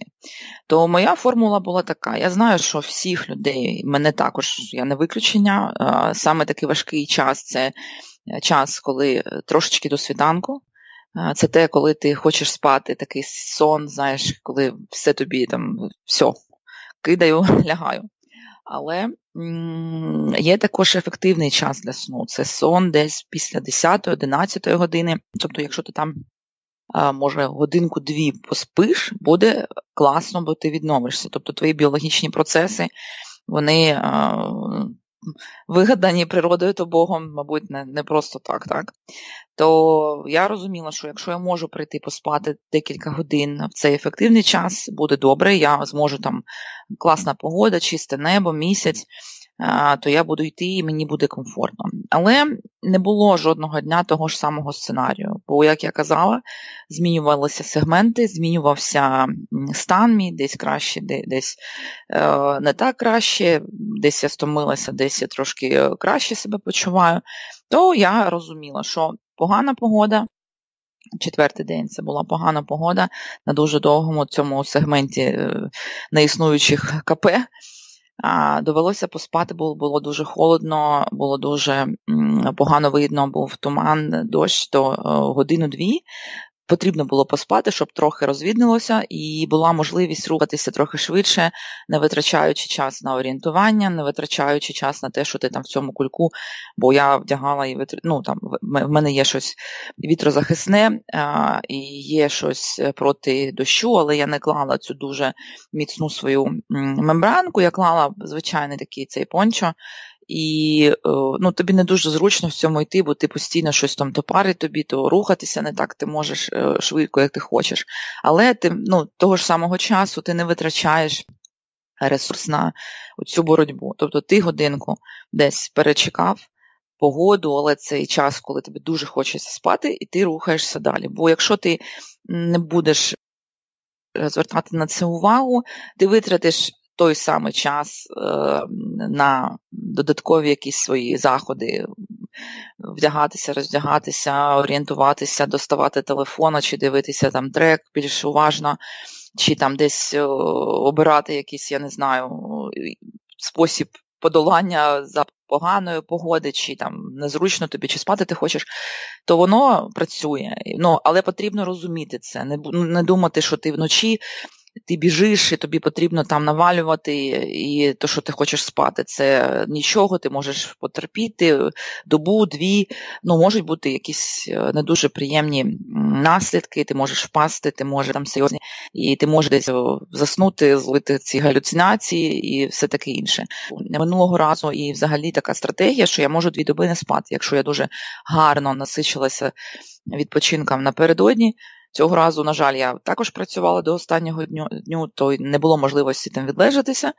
І ти знаєш, кожного дня спати потрохи, для мене це виявилася найкраща формула. Формула дозволила рухатися із задоволенням. То я хочу сказати, що немає універсального чогось, але потрібно мати в голові всі ці е, рецепти, вже застосовувати їх на місці. Тобто це як такий crisis management. На місці ми приймаємо рішення, е, коригуємо свій план, рухаємося далі. А взагалі-то дуже кльово, е, дуже романтично, бо навіть коли ми йшли там перші дні, я бачила, що падають зірки, дуже чисте небо, бо така насолода окрема. Бо як би ти там вбити не був гівно, для тебе буде, я не знаю, побачиш е, ці явища природні, воно дуже мотивує і тобі вночі така окремий шарм, окремий шарм, окрема насолода рухатися. Ну, але якщо не погода, то, звичайно, потрібно мати на увазі, що е, погано видно це підвищення ризику. Погано видно, це рухаєшся повільніше. Погано видно, треба перечекати. І ось ця остання ніч, і ще одна ніч, четверта, коли було погано видно, то рухатися було дуже важко. Дуже важко. Лісом чи там дерева якісь більш низькі рослини, то воно наче ти на Марсі. І ти себе відчуваєш в відкритому просторі, десь в космосі, враховуючи масштаби, то це дуже круте відчуття. Я Цього разу, знаєш, мені так хотілося побачити цих гірських, я не знаю, козли. Чи як називається правильно, бо я там у місцевих запитувала, як породи копитних цих створінь називаються, щось я не зрозуміла, потрібно загуглити. І мармотиків, мармотики з своїми там такими пукнастими, товстими попками там бігають. А, Кльово побачити щось таке, але я щось на дистанції чи не звернула увагу, бо м- ще таке є правило, коли ти йдеш там десь вже підходиш до, до верху перевалу чи якоїсь там гори, то ці створіння можуть зробити камнепад, то потрібно бути уважним навколо роздивлятися, як стінка, чи не стоять там друзі наші за планетою, там щось не, не видивляються, кому б там каміння, каміння на голову а, відбити. А, то я не бачила, на жаль, але я знаю, що вони також спостерігали за нами, бо було дуже багато бігунів, і ми були в їхньому просторі. Не Це їх простір, їх природна середа, а ми там були гості, і потрібно було розуміти, що вони за нами спостерігають. Але дійсно природа чудова, осіння природа також дуже чудова. І навіть в снігу, який випав, також був свій шарм, своя красота, і про це потрібно думати. Це джерело мотивації. Побачити щось, що ти не бачив ще, побачити щось з іншого боку. Це мотиваційна, дуже класна така е, складова, яку від тебе ніхто не відбере. Це те, що тебе е, стимулює, те, що ти з собою забереш і будеш згадувати вже після таких змагань. Угу. А Для слухачів е, просто скажу, що мармотики це бабаки. Такі бабаки, які дуже люблять пищати, так? Так, так, вони такі дуже юркі, швидкі, бігають там десь біля камня, можна побачити мордочку чи хвостика, але вони такі, що дуже стрімко е, ховаються. Слухай, а ось ем, як ти біжиш на маршруті, як далеко чи як близько ти пробігаєш повз Е, я не знаю, різні там населені пункти, е, ну, цивілізацію, якщо це можна охопити одним словом. Е, я поділюсь, поділюся враженнями, вони в мене такі самі, як і минулого разу. І ти знаєш, я навіть коли ну, продивляюся матеріали, блоги читаю, що люди пишуть свої, своїми відчуттями, діляться там професійні атлети, аматори. Я зрозуміла, що не я одна така. Е, Є така особливість. Ці великі ділянки в 50 кілометрів, вони е, закінчуються базою, ця база розташовується в якійсь там невеличкій, я не знаю, чи можна називати це повноцінне місто, але якась там маленьке, там, маленьке містечко, е, гірське чи там більш низько розташоване, але це місто. Це якісь італійські старі а, будівлі, а, там, де жили люди, якісь а, фортеці чи щось те, що було збудовано ще дуже-дуже давно. є люди, інколи людей дуже мало. Для мене це було таким, знаєш, і минулого разу, і цього разу здивуванням, коли ти йдеш десь і стоять домівки, вони пусті. і Я запитувала, чи вони там, може, сезонні якісь, чи люди приїжджають, приїздять туди там. Займатися там, я не знаю, садівництвом чи на лижі, чи кудись, бо е, ці містечка вони там розташовані розташовані не, завжди біля траси, не завжди біля прямого виходу там на дорогу то вони пусті, вони безлюдні. І ти йдеш, і таке враження, що ти інколи попадаєш в щось таке забуте і інколи моторошно. Але більшість там, де бази розташовані, це дійсно великі Е, поселення, дуже багато людей в день, дуже багато людей, дуже багато навіть людей вночі, волонтери, трафік, люди займаються своїми справами. Це повноцінне життя. Ну, в день взагалі там місто. Що специфічне? Специфічне біг. Чи підійти можна до 10 кілометрів, 8-6 е, від е, останнього клаптика стежинки в лісу до початку твого переходу вже там на клаймінг, там де ти вже йдеш е, вверх, вже вийшовши з бази. І цей перегін містечком до містечка та після містечка асфальтом цією дуже старою дорогою, яка збудована, створена з каміння, цього знаєш, ти йдеш такий. Тобі хочеться швидше дойти, а в тебе палки застрягають. Я ну, я не не бігаю асфальт в таких рейсах, бо в тебе ну, тебе дуже важко перелаштуватися а, після спуску, бо компресійні ці рухи. А, знаєш, мені інколи навіть здавалося, що я прибігла, і в мене моя вестибулярна ця система, вона не розуміє, що я йду прямо. Я йду прямо і мені не потрібно стрибати. І таке було відчуття, що ти наче на батуті там щось пригав-пригав, а потім бах, і тобі потрібно йти, а тебе заносить. І ось ці ділянки, вони досить такі важкі ментально, бо це така для мене е, неефективна частина. Е, я не рахую ці ділянки за те, що ти там підригнув десь на підйомі. Це класно, це робота. Тут просто потрібно перетерпіти, добігти.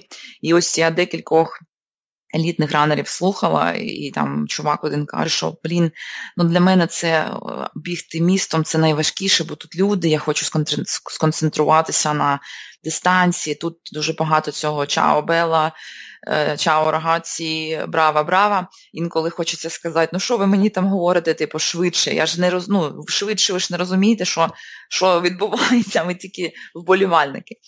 І ось ці ділянки, вони ментально з точки зору бігу гір, вони тебе трохи дезорієнтують, змінюють твій, твій настрій, змінюють твій е, цей алгоритм е, подолання дистанції. Але немає в світі жодної ситуації, коли немає плюсів поруч з мінусами. так? Плюси того, що там є база, того, що ти можеш поспілкуватися, посміхатися. У мене був такий кейс, я виходила, здається, з Донасу, це таке велике місто, дуже красиве, старе. І е, я переходила дорогу, там стояв волонтерський пункт, такий невеличкий. Мені здається, що вони його зробили, щоб не було там якихось підрізок, бо там, може, декілька кілометрів по тому там була велика база. Я йду, і там такий стоїть дідусь, знаєш, він е, дуже поважного віку, там мені здається, що 80 І невеличкий такий перехід через дорогу, і він робить те, що зупиняє е, машини. Їх там також небагато, це якась така е, умовна, фіктивна роль. Але вона корисна для цього дідуся, взагалі для цього міста, бо волонтери і е, ті, хто в місті вболіває, приймає цей потік бігунів всього світу, вони це для них ем, я не знаю, вони віддають пошану тим, хто біжить, вони долучають людей до свого, до культури свого міста, до культури своєї страни. Вони така синергія, знаєш, ми їм, вони нам. І цей дідусь, я перебігаю цю дорогу машин, навіть там, може, не було, чи там дорога пуста, бо це вже був вечір. І він мене там своїм беззубим ротом обцілував так, що я не знаю, можна найромантичнішим моїм відносинам. Просто ну, типу, сказати, що це не рахується, ось це це круто. І він так мене там обійняв, поцілував там п'ять разів. І йому було так кльово від того, що він тут головний, стоїть на цьому перехресті, на цій е, зебрі і, і і, допомагає людям, керує потоком руху, який навіть там, ну, типу, капля в час, в годину, то це була я. Я потім залазила на на підйом, ржала з цього, бо думаю, о, ось італійські поцілунки які насправді. То міста, так, є плюси і мінуси. Клас, клас, клас. Дідусь нарешті е, знайшов роботу, де він може е, вгнатися за молодими дівчатами. Так, доступ до тіла отримав. Розуміло. А, супер. Скажи, а який відрізок часу був найдовшим у тебе між, ем, скажімо, різними КП, коли ти була повністю на автономії в горах? От е, скільки годин це максимум було, якщо ти пам'ятаєш? Ем, Ти знаєш, я як я говорила, вже четверта ділянка найскладніша. Проте це ділянка, про яку говорять, що якщо ти її зробив, то ти зробив тур. Скоріш за все, що ти дійдеш до кінця. Е, це ділянка, в якій е, бар Макода це моє, ем, це та, місцина, в якій я прийняла рішення зійти минулого разу. І е, мені здається, що там найдовші перегони між маленькими пунктиками і е, ця Саса, яка doesn't exist, і Рефюджо е, Барма і Кода. І мені здається, що там були найдовші якісь перегони. Е, Якщо подивитися, щось мені здається, що там були там під ну, 9 кілометрів це забагато для них.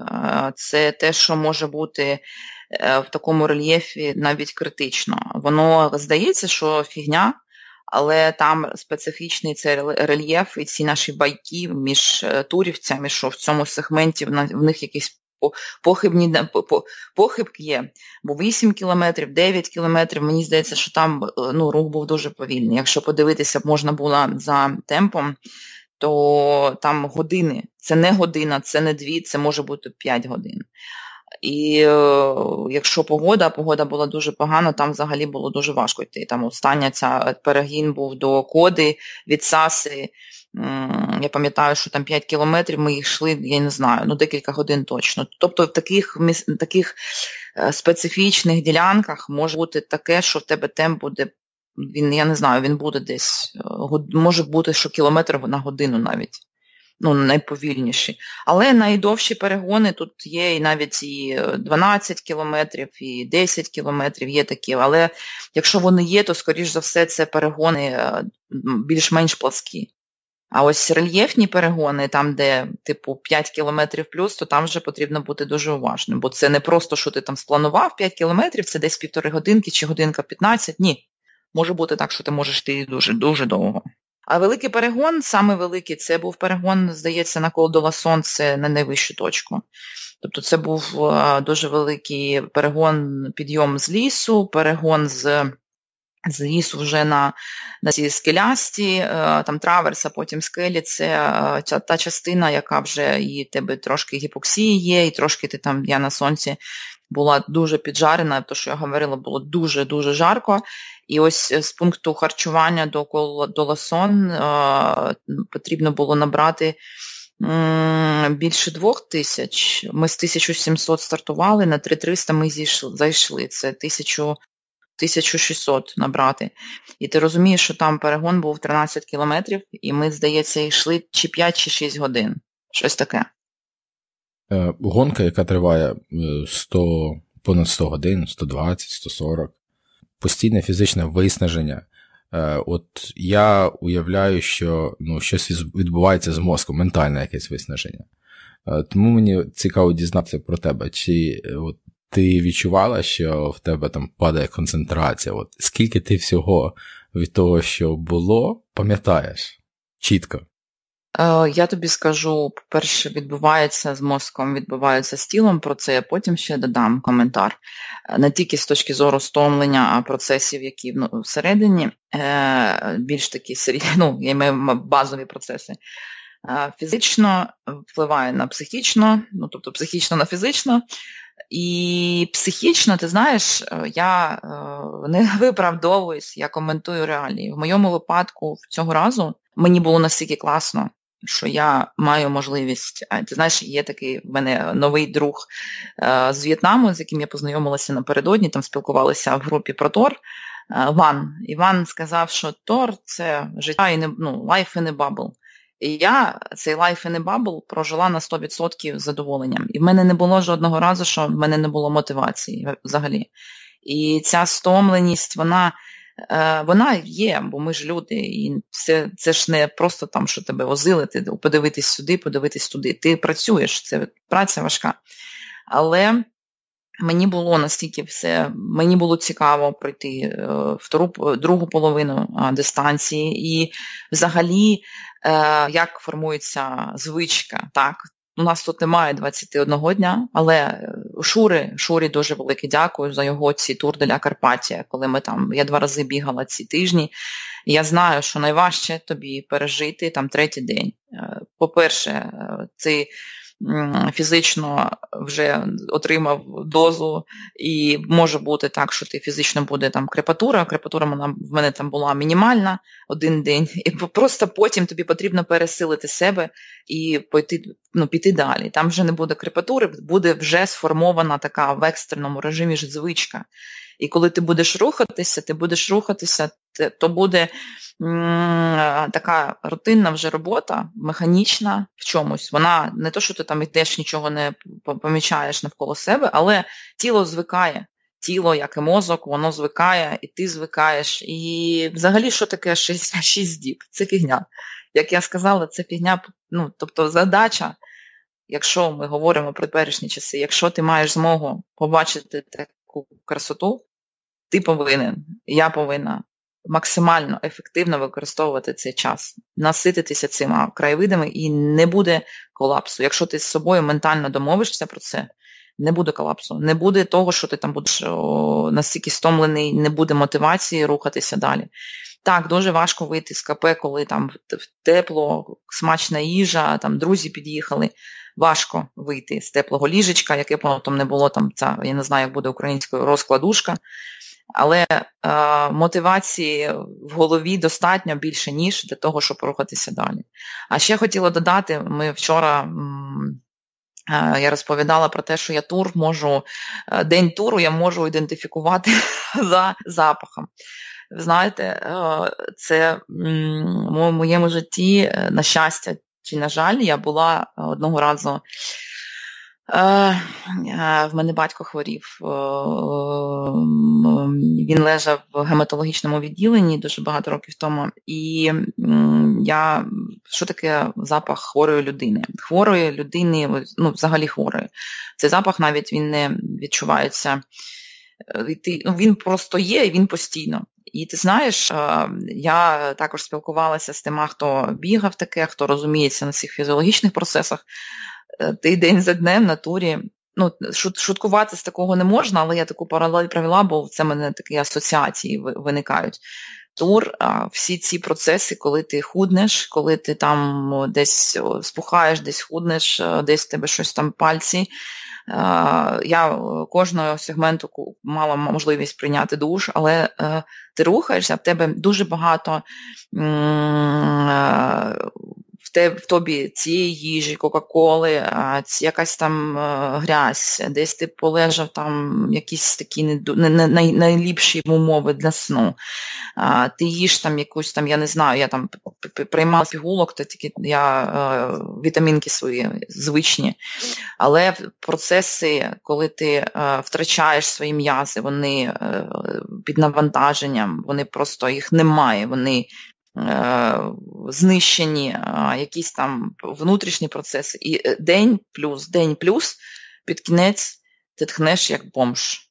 Ну Просто не тому, що ти не митий, а тому, що в тобі ось це все, всі хімічні реакції, процеси, утилізація там якихось, я не знаю, цього палива, потім ти утилізуєш свої м'язи, потім якісь там інтоксикації. Мені здавалося, що я пахну, ну просто від мене тхне, як від бомжа. І дівчатка, коли мене зустрічали в Курмаєрі, мені було дуже, я, дівчатка, не чіпайте мене, бо я як бомж. І ця така особливість, я, мабуть, е, натурі можу навіть там за рівнем, як люди е, кашляють, кафенінгу цього я можу зрозуміти, який день сьогодні всієї всього бігуна. І також можу е, визначити, от як він, який запах від нього, я можу зрозуміти, який день він на дистанції. Це не дуже смішно, але й смішно одночасно, бо дійсно всі ті, хто 4-5 днів і далі, це люди, які там, якщо погані умови, то взагалі там ну, це бомжи.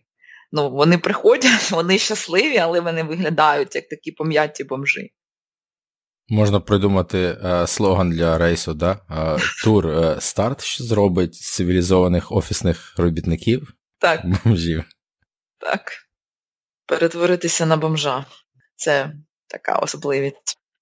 Не для всіх, коротше кажучи, бо приводити себе до якогось е, людського обліку, обліку, обліку, е, виду, обліку, е, щоб ти мав можливість працювати е, руками, це навіть може бути проблема, бо від палок, від е, погоди, е, все це в якихось тріщинах шкіра дуже погано на це реагує, якби ти не превентивно не мазався, ти все одно будеш там мати пошкоджені ділянки. І минулого разу в мене навіть, вибачте, за деталі рот не відкривався, я не могла їсти. В мене так потріскалися губи і те, що під носом, бо постійно щось там лиє, ці соплі тягаєш по всьому обличчю обличчі, то, коротше кажучи, е, це ще ця пригода. Дівчатам е, потрібно буде ще вкластися в те, щоб привести себе до більш-менш такого вигляду звичного. Угу. Слухай, це мені нагадує, бувають такі меми чи фотографії. Знаєш, е, фотографія людини там Е, нормальна нормальна людина до прийому героїна, після там е, героїна, тоді там, е, що там ще є, кислота, так далі, кокаїн. В тебе немає фотографій на ста... до Тора і на кінці? Я я колажик в мене буде моїм фоловерам. Ну, поржати можна, бо я не не, я не така, що я там буду скривати те, що я там виглядаю, досить, не досить. Є така фотка, бо видно, що є втрачена вага, дуже багато втратила. Я не е, не ставала на ваги до після, але я знаю, що зараз яка в мене вага. Я знаю по об'ємах, скільки з мене уйшло м'язів, і дійсно вигляд, бо дуже така е, шкіра стає тонка, вона тонка, ти там в тебе трошки ти там підзагорів, і те, що ти такий весь, весь знаєш, як така ручки, ручки ніжки, е, хребетик, і все це таке маленьке, і е, виглядаєш це не досить гарно, ну, чесно кажучи, м'яко кажучи, що там ще те, ще те явище. Але, але це реалії тиждень і вже нормальна людина, нічого страшного. Добре. Давай тепер а, наблизимося до того моменту, де ти е, ховаєшся в хатинці з іншими учасниками від негоди. Е, розкажи, як пройшла е, середина гонки, що було цікаво, де був треш, чи ти бігла з кимось? О, я е, номер один за кількістю партнерів на дистанції. Е, я, Це в Торі, так? Да? Так, так. Окей. Окей. Ти, ти знаєш, ну, як я сказала, дуже багато спілкувалась, і це була важлива моя е, задача. Я від неї не відмовлялася, це я розуміла. І, е, в принципі, коли я стартувала, в мене не було там якихось планів до когось доєднуватися там на всю гонку чи там десь, бо моїх знайомих, хто хотів би бігти з інших країн, не було нікого. І ці е, нові мої знайомі, е, друзі по Тору, вони виникли в процесі гонки. І ти знаєш, е, ну, коли ти не розраховуєш, мабуть, воно так трапляється, що коли ти не розраховуєш, хтось з'являється. І в мене тут є така історія, вона смішна одночасно, але якщо почитати наш чатик, коли дівчатка почали писати, Кидай того чоловіка, Женя, каву будете пити потім, він тобі він тобі, е, е, як це, він тобі е, погіршує показателі. Знаєш, я йшла десь, бо було дуже багато людей, і цього року це мене здивувало. Як я зрозуміла, їх не було багато, їх було трішечки більше, ніж минулорічних стартів. Але справа була в тому, що я йшла в тому потоці, який був спочатку налаштований на десь е, в проміжку 130-140, може 145 годин. Це, як я сказала, такі стабільні бігуни. Це не ті, хто там йде і помирає, не дуже швидкі, але ті, хто йде стабільно, відпочиває стабільно, і ми були одночасно там на КП, на базах, інколи десь хтось швидкіше, повільніше, але це одні ті самі бігуни. Я з ними роззнайомилася. Навіть була така штука, що десь ти йдеш, не побачив, потім побачив, привітався там кавою, пригостив. Ну, класно було. Але з одним хлопцем я познайомилася а, вночі на четвертий день, і так сталося, що ми з ним щось почали спілкуватися. Хто звідки? Він е, з Румунії, я з України, він е, на предмет підтримки, на предмет війни ми поспілкувались. Потім щось темп у нас був десь однаковий, щось ця дуже важка ділянка. І так сталося, що ми об'єдналися і декілька разів йшли з ним е, досить велику частину. Е, але, як виявилося, в нас він стартував в другій хвилі, в нього було плюс дві години, а я щось, е, ти знаєш, гори, пейзажі, красоти, настрій, розмови, власно поспілкуватися, попрактикувати англійську на на всілякі теми під навантаження фізичного такого тиску, то для мене був ще такий класний плюс цієї співпраці на дистанції. І щось я трохи там, як то кажучи, розм'якала. І дівчатка мені писали, бо вони зрозуміли десь, бо слідкували за за, за моїм переміщенням, і вони зрозуміли, що я там вже в якихось рейсових відносинах. Ну, я це шучу, але вони зрозуміли, що я там десь вже в мене погіршився темп. І я два рази я цього хлопчика, я його, типу, вибач, але мені потрібно поспішати. І я бігла так, що верху, що донизу, що в мене п'ятки просто, він мені потім сказав, що я твою типу, спину тільки бачу. І е, ця тема вона має плюси, має мінуси. Плюси, що ви не одні на дистанції, коли там ноч, ніч, е, погані погодні умови можна об'єднатися, так люди роблять. Я так трьох чоловіків вела до е, до передостаннього цього КП, там, де ми чекали, що буде погода, буде непогода. Е, вони спали, я там інтерактивні такі розваги влаштовувала, пригощала їх цукерками, е, міксувала, змінювала партнерів, щоб було ж про що говорити, бо хлопці йшли там, знаючи, я так а подивитися сюди, а подивитися туди. Бо вони, мені здається, що вони десь там валялися, спали. Але мінус в тому, що ти трошки забуваєшся і е, ти трохи втрачаєш свій власний цей розклад з е, ну, ти був зафіксований, ти був у себе план, він є, ти його дотримуєшся, тут трохи воно так попливло. Але не не жалкую за жодну, не, ані за жодну хвилину, яка була втрачена, бо дійсно так воно повинно було статися. Але потрібно слідкувати. Якщо дуже мало часу і є ризик того, що буде ДНФ за часом, то, звичайно, всі ці комбінації та кооперації дуже-дуже собі віддавати відповідати собі, чи дійсно ти там ну, тобі потрібний компаньйон, чи ти рухаєшся в своєму темпі, бо якщо хтось буде рухатися повільніше, ти, навіть якщо ти про це не думав, ти заповільнишся і будеш рухатися вже в темпі партнера. То може бути такі е, ситуації. Але багато бачила, хтось об'єднувався. І навіть зі старту там і було минулого разу, коли хлопець, дівчина там вдвох йдуть, там дружина, чоловік, там друзі, бачила таку кампанію, я там їм блін говорю, ви такі класні, ви посміхаєтесь. Вони кажуть, тому що ми це любимо, ми посміхаємось. Компанія десь 5 було таких мужичків, десь 45-50, вони класні, спортивні, такі піджарі, дуже симпатичні, але рухаються там наприклад, троє досить швидко, двоє там десь вони їх очікують, сидять, там щось перекус якийсь.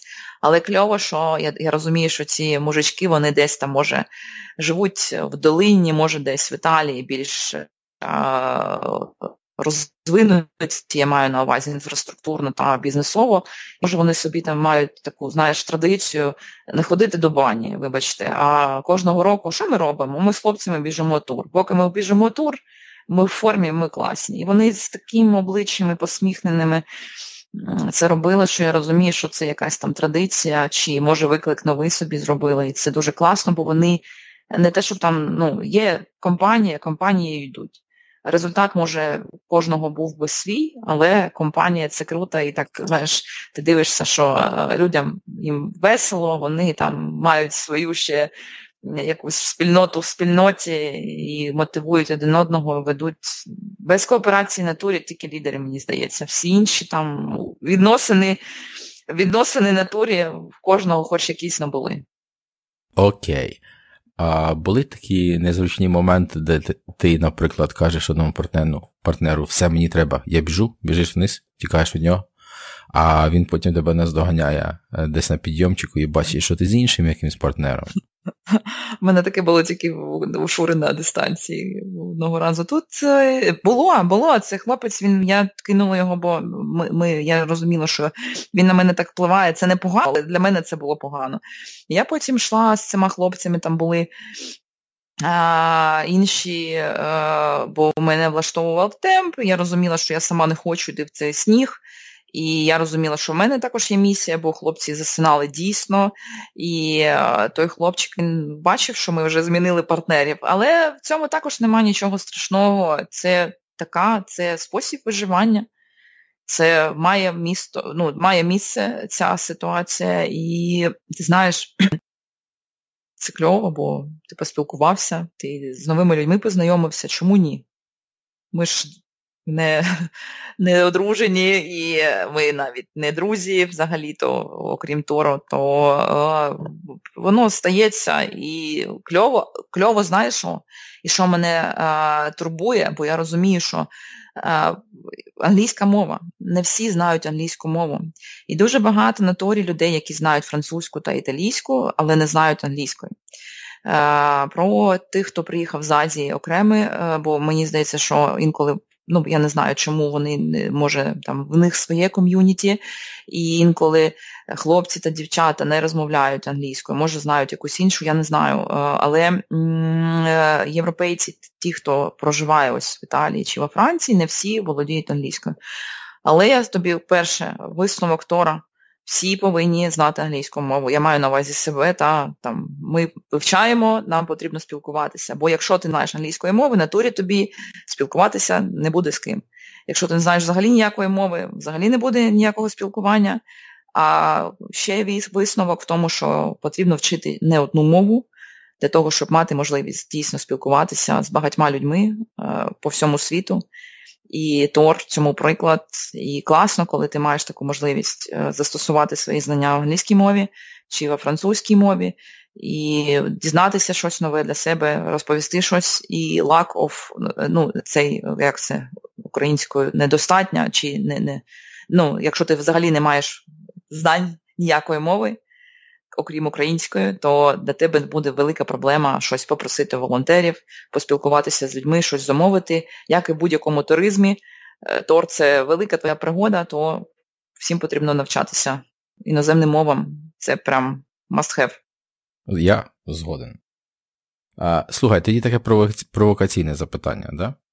А, От твої партнери тільки хлопці? А дівчат не так багато було, ти знаєш. І дівчатка там були або досить ці е, шалені, які мені е, це, я не знаю, це якийсь інший е, вид людей, ті, хто біг дуже швидко. І дуже багато було в парах, ти знаєш. Ну, були там ще такі, які усамітнювалися, бігли дівчатка самі. Це мені щось здається, що ось із Азії такі більш ментально жінки, вони ну, дуже багато, е, ну, інша культура, інша культура, не така контактна, мені так здається. А дуже багато було тих, хто йшов в парах. Е, дівчина, хлопець, там, дружина, чоловік, бо ну, ти бачиш. Були дівчатка, які йшли самі, але вони там також з кимось. Я з дівчатами не йшла, бо навколо мене було три-дві, там дві здається, з Америки дівчинки вони йшли разом, бо я їх бачила постійно разом. Дівчатка от, найближчих країн там були з е, хлопцями. І взагалі в моєму в цьому е, потоці е, дівчат було не так багато, бо хтось там був позаду, хтось був в парах. От я щось дивилася, я не знаю, більше ста було дівчат, 72 72 фініш, 49 ДНФ, якщо я порахувала коректно, бо там такий в них сайт, що не можна продивитися коректно за фільтрами нормально, щоб було видно кількість. Дівчат було не дуже багато. А місцеві вони досить швидкі, вони біжуть, мені здається, щось там десь під 120 чи навіть 100 годин туди, туди ближче найшвидкіші результати. То доводилося з чоловіками спілкуватися, чому ні? А, Тоді скажи, як ти гадаєш, який відсоток е, рейсу ти провела сама, а який з, е, в партнерстві з кимось? А, Мені здається, що сама, от ось прям сама-сама-сама на дистанції навколо мене завжди були люди. І це була і плюс, і мінус одночасно. Бо по хащам е, за надібністю лазити. Коротше, клаймінгу доводилось займатися тоді, коли потрібно було е, кудись е, відійти, бо не було жодної ділянки, щоб не було нікого навколо. І ти знаєш, мені здається, що цього разу, ну, десь перші дні я щось сама бігла, когось зустрічалась, з кимось спілкувалась. Ну, може, 30 на 70, десь так. Але це не те, щоб ти там прям з кимось, усім хлопцем з Румунії я йшла найбільшу частину ось цього часу, витраченого на таке партнерське таке пересування. Але воно, ну, ти там можеш йти з кимось поговорити, потім просто ти пройшов, пішов далі. Але люди були постійно. Тобто постійно був хтось. Мене це е, розчарувало трохи цього разу, бо мені хотілося бути, ну, більше мати можливості побути взагалі, щоб я не бачила нікого. Е, подумати а, щось на, на, наодинці. Але є в цьому і плюс. Я розумію тепер, чому така ситуація сталася, бо це дійсно ці стабільні бігуни. Якщо ти хочеш бути наодинці, тобі потрібно або прискоритися, або бути в групі ризику і телепатися трохи повільніше. Тобто, в моєму випадку, я гадаю, що наступного разу я трохи перейду в категорію більш швидких. Давай тепер до кульмінації, до цієї хатки, як погіршилася погода. Та як ти дізналася, що е, організатори вирішили промаркувати вас усіх як фінішерів? А, Ти знаєш, е, коли я я вже казала, що ми заходили на останню ділянку, ми знали, що буде погіршуватися погода. А в мене були мені були плани е, трошки пришвидшитися і постаратися пройти швидкіше, щоб не зупинятися. Е, максимально там не витрачати час. Але не сталося так, не не так. Нагадай, Бо... який це кілометр і скільки ти вже часу а, в рейсі? Е, це мені здається, я можу навіть подивитися. Це був е, вечір, вечір п'ятниці. Це на ногах вже субота і ці п'ять, це шостий день. Ти закінчуєш шостий день, шостий, шесть, 120. Шостий день, це шостий день. З бази, е, та, що велика, ми вийшли в день і пішли на останній е, сегмент, на останні 50 кілометрів. І ти розумієш, що погода, ну, спочатку ж це був дощ, і дощ був такий капало, було досить тепло, можна, я в шортах навіть йшла. А потім ситуація значно погіршилась, бо е, дощ почав лити дуже дуже дуже сильно і вже було некомфортно, все було мокре, кросівки мокрі, там перчатки мокрі в пакетику ти в цьому тарахтиш йдеш, і ти розумієш, що те, що там внизу, це одна тема, те, що наверху, це вже інша ситуація. І коли ми вийшли з цієї бази вже з маленького пункту з басе, і йшов дощ, і коли ми дійшли там 2-3 кілометри до а, початку підйому такого, не ліс, але там така зелена частина вже починається, е, вже почав падати сніг, і він почав падати так, що він не, не таяв. І ти знаєш, я, е, ми всі, бо виходячи з цього босе, там люди вдягали все, що можна було вдягнути. Пакети, пакети такі, пакети сякі, вони там щось натягували на себе, все, що було, там, все, що можна було там якось е, утеплити, вони це робили. І там дівчатка навіть одна плакала, сиділа, бо вона була, здається, з хлопцем, і вона каже, що я боюся йти, бо там щось відбувається дуже страшне. Цей сніг, ця малатра, вона нас лякає. Але ми таки пішли, і я, коли цей сніг почав падати, я розумію, я підіймаю голову, я бачу ці гори, я бачу, що там все біле, і воно ну, воно активне, бо там щось таке, не просто сніг йде, все чисто, так, там якась буря. Я дзвонила організаторам, бо я розуміла, що в мене нема кішок, в мене нема висотних штанів цих, бо вони залишилися в баулі. Ну, це було, якби, я не знаю, ми щось сподівалися, може, організатори сподівалися, бо якщо є така дуже серйозна загроза, мені здається, що могли би нам сказати, що там всі, всі беруть кошки бо це не мандаторі еквіпмент, і минулого разу вони е, кошки ми тягали з собою всю дистанцію, бо вони були мандаторі. І е, вони сказали, де ви з знаходитесь. Я говорю, що я йду на це реф'юджіо, типу, що робити, бо снігу вже ми йдемо по снігу, там наверху не зрозуміло, що, як це можна перейти.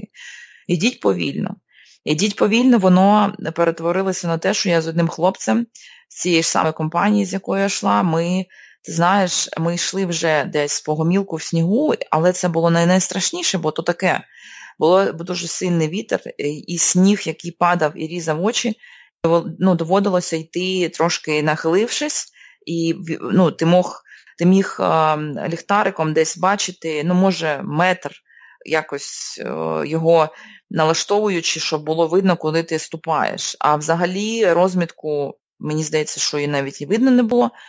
І ми йшли дуже, мені було дуже лячно, бо я розуміла, що ця малатра, там скеліста така вершинка цього перевалу, е, висять е, ці, як це, періла, періла по-українською, я не, не знаю, вибачте, е, то потрібно буде трохи там підстрахуватися, щоб пройти. Я боялася цього перевалу ще до того, як почалася ця непогода бо ризики ну, є. Не, не дуже я досвідчена в таких технічних ділянках.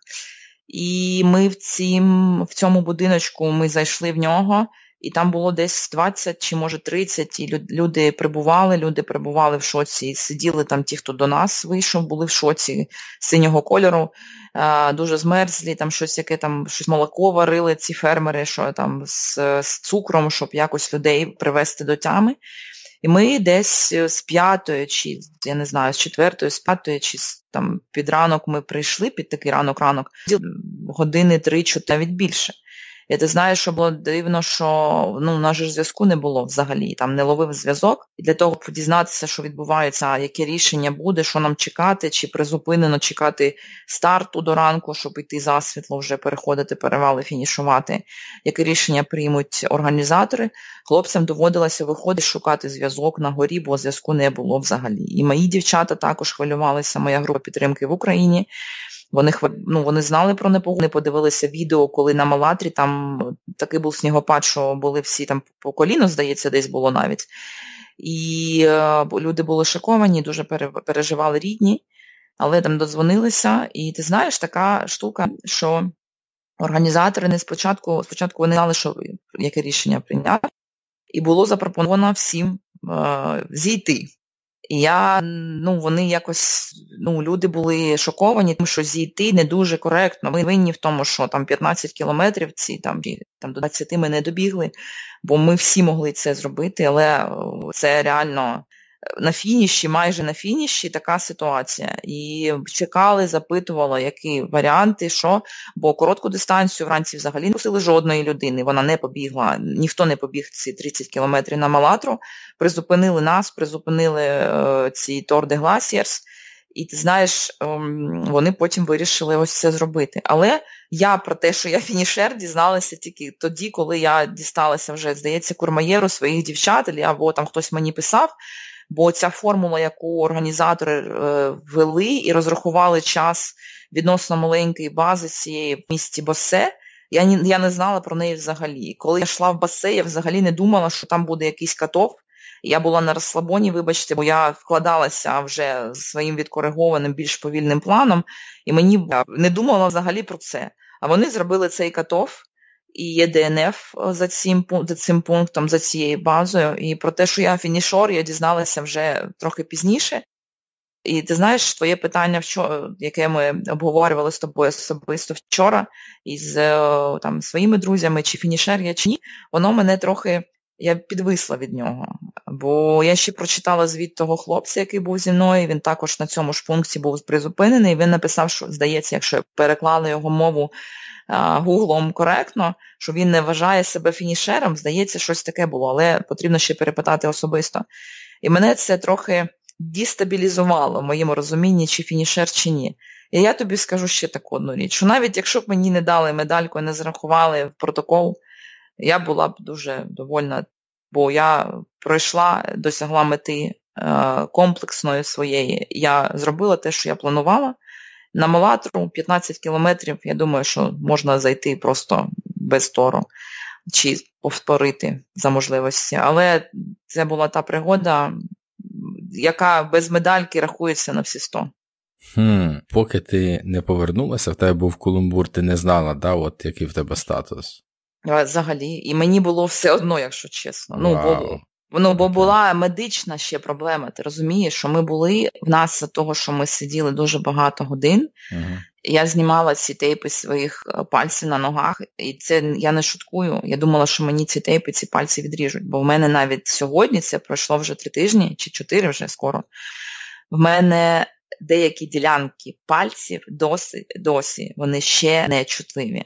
Бо ці штуки передавили так все, що ти був одного розміру, посидів три годинки, ти став там на 20% більше. І мені тоді, ось в мене було завдання вижити, і все інше було, воно було десь далеко. І те, що ми зробили вже там, ту ділянку, яку ми подолали, я була дуже довольна. Ну, тобто, медалька це фігня. На, Нагрудний номер на який ти можеш подивитися на сльозами, соплями, інколи навіть гівном там намазаний, то це, це те, що ти собі там проніс біля серця, і ось це і враження. А все інше це такі атрибути, які можуть бути, а яких може і не бути. Угу. Слухай, ні, ну ти таке сказала, треба повернутися. Гімном намазаний. Що ти маєш на увазі? Ну, ну таке теж може бути. І ти знаєш, то, що... Окей, ну це не особисто стосується тебе, так? Ні, може і мене, я ж не не все розповідала, те, що могло е, відбуватися, ну, бо є цензура. Так нечесно, слухай. На ультрачат UA секретів немає. Ні, ну, Я маю на увазі, що це те, що ти викохав доніс. Добре. Так слухай, так а скільки ви тоді там чекали годин? Я можу тобі сказати, я е, гадаю, що десь в Курмаєрі я була до 9 чи десь така була, такий був час. Ранок Ранку. ми виїхали. Mm. Так, ми дочекалися світла, коли вже було, е, був там повноцінний ранок і могла приїхати ця евакуаційна машина, бо тих, хто не міг рухатися самостійно, їх вивозили. І, чесно кажучи, я була однією, там дівчат вивозили. Mm. Бо я зняла ці тейпи, в мене пальці були в такому стані, що я не могла взутися. Ну, тобто я зняла на шкарпетки, зняла ці тейпи, ноги так розбухли, що там ну, це було дуже боляче. І ми під'їхали трохи, а потім вже евакуаційний бас повіз людей туди до Курмаєру, і вже там мене зустрічали. І це був вже повноцінний прям ранок-ранок пити каву, їсти круасани, обійматися. Це все було вже засвітло, за теплий гарний ранок у Кормаєрі. Добре, ну це трошки пізніше розкажеш, що там так гарно і красиво, і, і прикольно. А спочатку я відчув трошки жесті, і я просто уявляю хатинку, де і скільки вас там було, де там всі там ойкають, зойкають, е, запахи, я там уявляю, просто всі мокрі, холодні. Це жопа була, жопа, бо не вистачало а, простору для того, щоб люди могли сісти. Люди стояли ось знаєш, такими колонами. Ну, Було мокре все, на полу були такі калюжі, що ну, сніг же швінтаєв там з ну, слухай, чекай. А що це? Ну це така, типа, дерев'яна хатинка, там 10 на 20 метрів, чи що це? Е, маленька маленька хатинка, яка прибудована, до, здається, там були корови, чи хтось там був на висоті, якийсь корівник, чи щось таке. І це просто будин, маленька така кімнатка. Ну, там, я не знаю, як там в офісі кабінет там на на трьох, наприклад, там невеличкий, не не знаю, 20 метрів квадратних може. Угу. Я не знаю, ну я щось в мене з простору. Ну, я, знаєш, така зала. Зала ось звичайної там нашої української квартири. Просто ага, зала. Okay. Так, в цій залі там стоїть печка, коли нам там ми прийшли, варили це молоко, здається, з цукром робили. Uh-huh. І люди стояли, мокрі, пакетики ці ми знімали, ми сиділи з дівчинкою з однією там ноги на ноги, тобто вона сидить, там якийсь диван був такий маленький, знаєш, вона сидить на мене ноги, я на неї, ми не можемо взагалі, ну, типу, ти сидиш на лавочці, ти не можеш не прихилитися нікуди. І дуже боляче, бо ти починаєш пухнути, всі стогнуть, ну типу, їсти хочеться. Е, цей хлопець жартував біля мене, я там почала щось пригощати, бо я мало їла, в мене дуже було багато з собою різної їжі своєї. Хочеш там горішки? Та почекай, за годинку будеш продавати за 50 євро. Ми ржали з цього, бо люди встомили, втомлені, хочуть їсти повноцінної їжі, її нема, so я вже там задовбалася їсти свою щось кого що було. Якийсь чоловік мені почав, ці, коли я зняла ці штуки, а вони не знімалися ну, без е, ножиць, я їх там якось зняла. Він мені почав їх розтирати, бо вони я взагалі не відчувала пальців. Пальців я їх не відчувала. Те, що було під цими е, тейпами, під цими пластерами, взагалі не відчувалося. Хтось спав синій, бо сині сиділи хлопці, особливо е, там мої нові знайомі з Азії з В'єтнаму хлопець, він такий дуже худорлявий, і йому було дуже холодно, взагалі було холодно. І він там з синіми губами сидів, і ну, не було простору навіть людям, щоб сісти. Ми Вони стояли, дівчат посадили, а хлопці стояли, просто стояли, як в черзі. Таким, знаєш, типу, загнали людей в приміщення, вони всі стоять, немає там навіть клаптика поло, щоб можна було там щось розкласти чи тісти. І ось це було таке, і запах, так, я розумію, що ми там і виглядали ну, шахіття, бо познімали там свої мокрі бафи, якісь там курточки, там щось там намагалися перевдягти, довдягти, що залишилось, там пакетик цей зняти. І це було, ну це було, здається, най, най, е, для мене найтяжеліший момент, е, бо, ну, коротше, якби нам сказали йти, Тобто нам сказали, що там ми вам поставили стоп, а тут потрібно дійти. Там Сніг розтанув, сонце світить, йдіть. Ну, я б пішла, здається. Я б пішла, Хоча спочатку я сказала, що я нікуди не піду, бо я з такими ногами не піду. Але мені здається, що ці там 15 кілометрів я ну, мабуть, би вже на півмертва я б дійшла. Але це дуже демотивуюче. Тобто, для таких умов робити стоп, а потім пускати гонку, там 15 кілометрів, ну там що, що можна людям зробити, е, якщо вже така ситуація. Це дуже важко. І всім було дуже погано.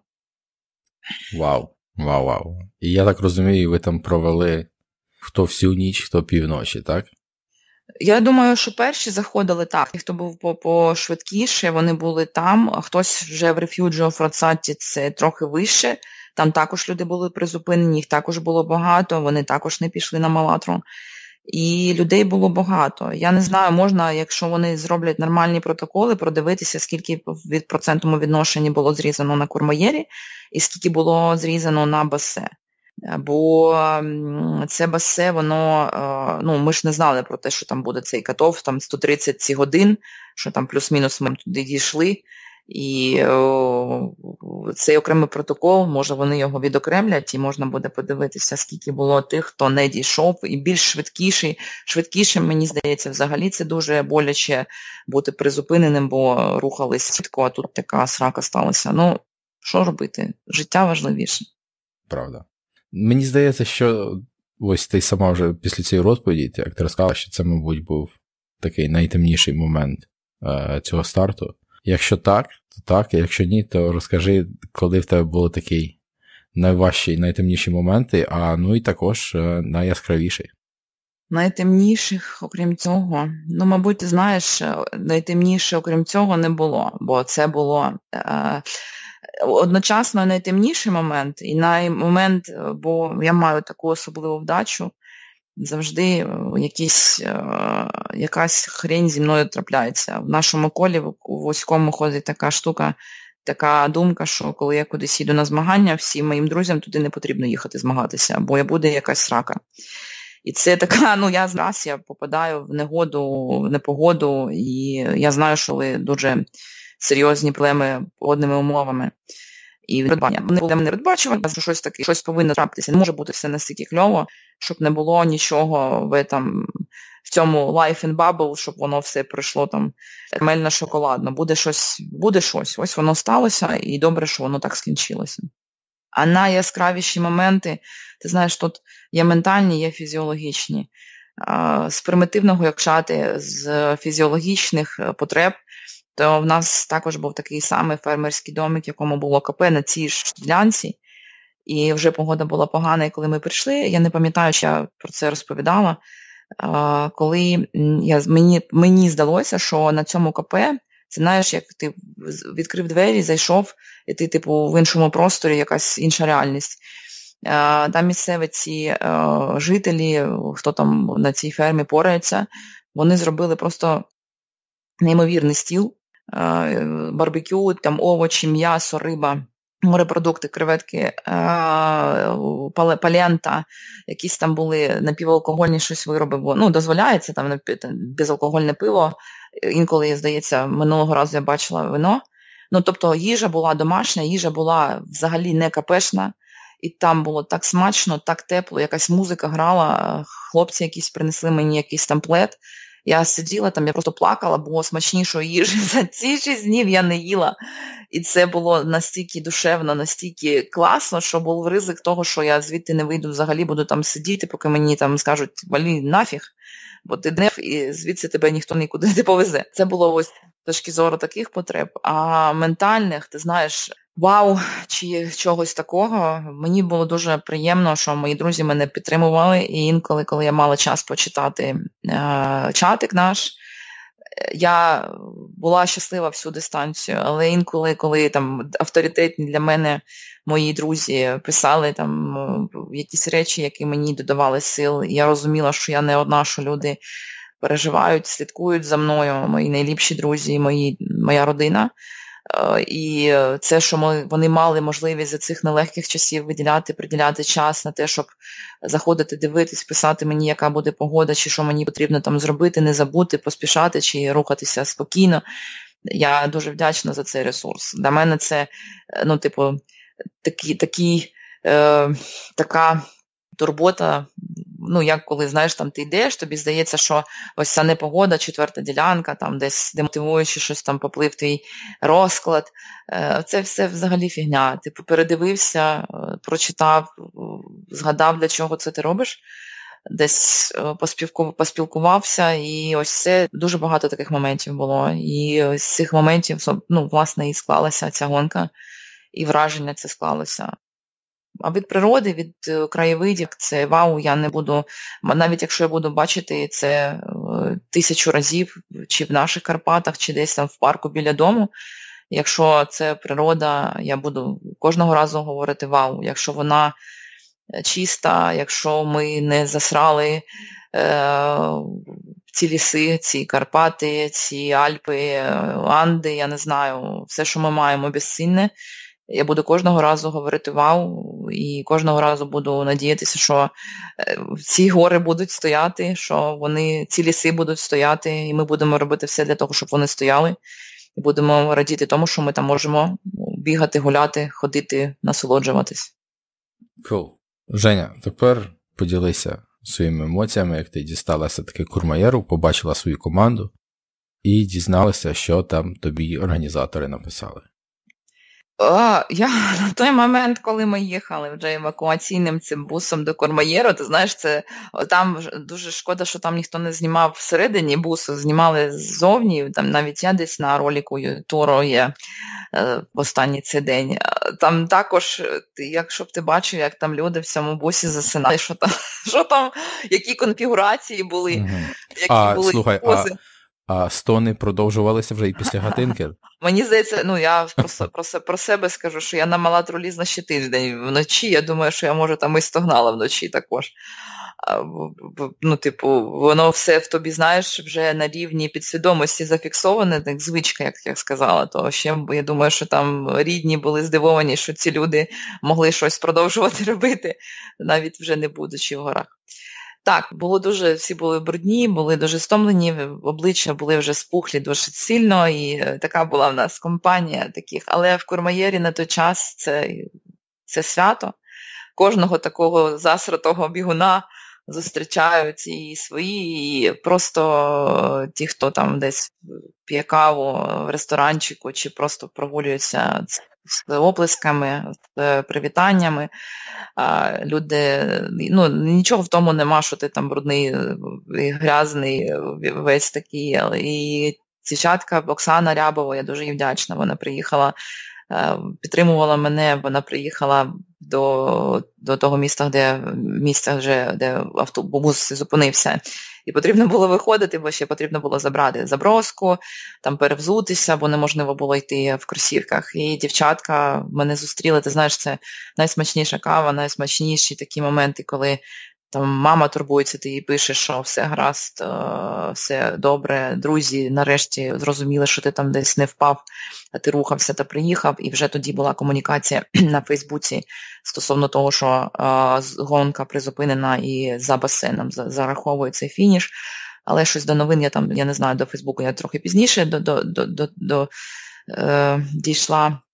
І е, в цей час, коли всі ось брудні і десь там біля цього бусу йдуть там пити каву, зустрічатися з друзями, це така, знаєш, картина маслом, щось кафе, яке там класна кава, смачна їжа, сидить там вболівальник, весь такий чистий, напомажений, там якісь там жінки красиві, спортсмени свіжі, ті, хто не біг там, те, і заходять такі вонючі, грязні з сумками, щось там телепаються, ці пакетики, там десь щось е, дуже брудне, і такий контраст, але в тому є своя така е, дуже тепла тепла така, як це сказати, е, атмосфера. І мені б, ну, мені б хотілося, щоб там хтось з більш вузького оточення мого мав можливість приїхати до мене підтримати, але, на жаль, за умов це неможливо. І о, дівчатка виконали свою роль на всі сто, я їм дуже вдячна. Я гадаю, що таку пригоду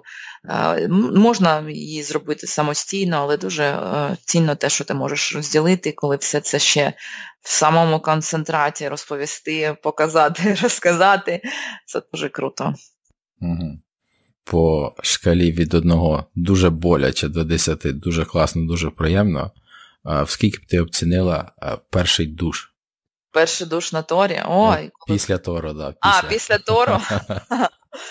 Це був не душ. Я вдячна Оксані, вона мене запросила, бо ми там потрібно було почекати автобус. І Душ мой, е, душ мій він перейшов в ночівлю не в своїй квартирі, в орендованій у Оксани, бо я не могла. Я сиділа, сиділа, потім бах і відключилася. Дівчатка мене поклали там в гостьову кімнату я там проспала дуже багато годин.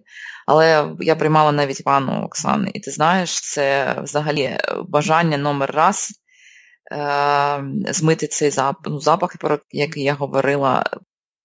Відчути від себе, це так по-дівочому, і так, мабуть, ну, дуже сильно, е, бо це видає нашу прив'язку до цих таких умовностей, але тих умовностей, які відрізняють нас від животних.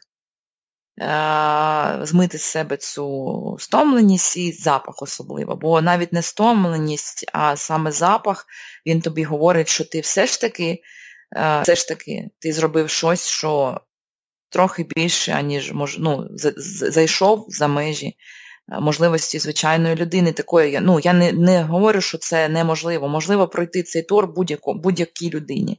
Але для мене особисто так, це було цього разу легко, але одночасно мої резерви, враховуючи мій вік, мою стать, е, вони також не безлімітні. І я тоді, коли я змивала з себе весь цей бруд і цей запах, мені стало набагато легше, бо я, знаєш, так ти помився. Е, і ти відчуваєш, що є ось перше перший е, заспокоює те, що ти як, ну, як будто, знаєш, десь в ліжечку, там якісь там спогади про дитинство, коли я дуже гарно пам'ятаю, там мама тобі е, змінила постійно білизну, ти там прийшов з е, ванної, лягаєш собі білизну спати, тобі так добре, бо це домівка, мама, спокій, тиша, там зима, якась новорічні свята, такі асоціативні речі. І ця ванна я її прийняла, я вийшла, цей запах якоїсь там засобу для душу ти там вдягнув чисту одежу, і дівчатка, все так спокійно, і це ну, окрема насолода, бо ти такий фух, я зробив, можна відпочивати. Дуже дуже кльове відчуття. Супер. Слухай, вітаю тебе ще раз. Да, Дякую дуже. Дякую. зможемо закінчити нашу бесіду тим, що ми хотіли би анонсувати і долучити наших слухачів та сабскрайберів до доброї справи. Чи в тебе ще є якісь питання і є твій план? Давай. Давай зробимо е, розіграш. Мета у нас е, гарна мета, благодійна. Е, якщо комусь допоможемо, це буде чудово. Кльово.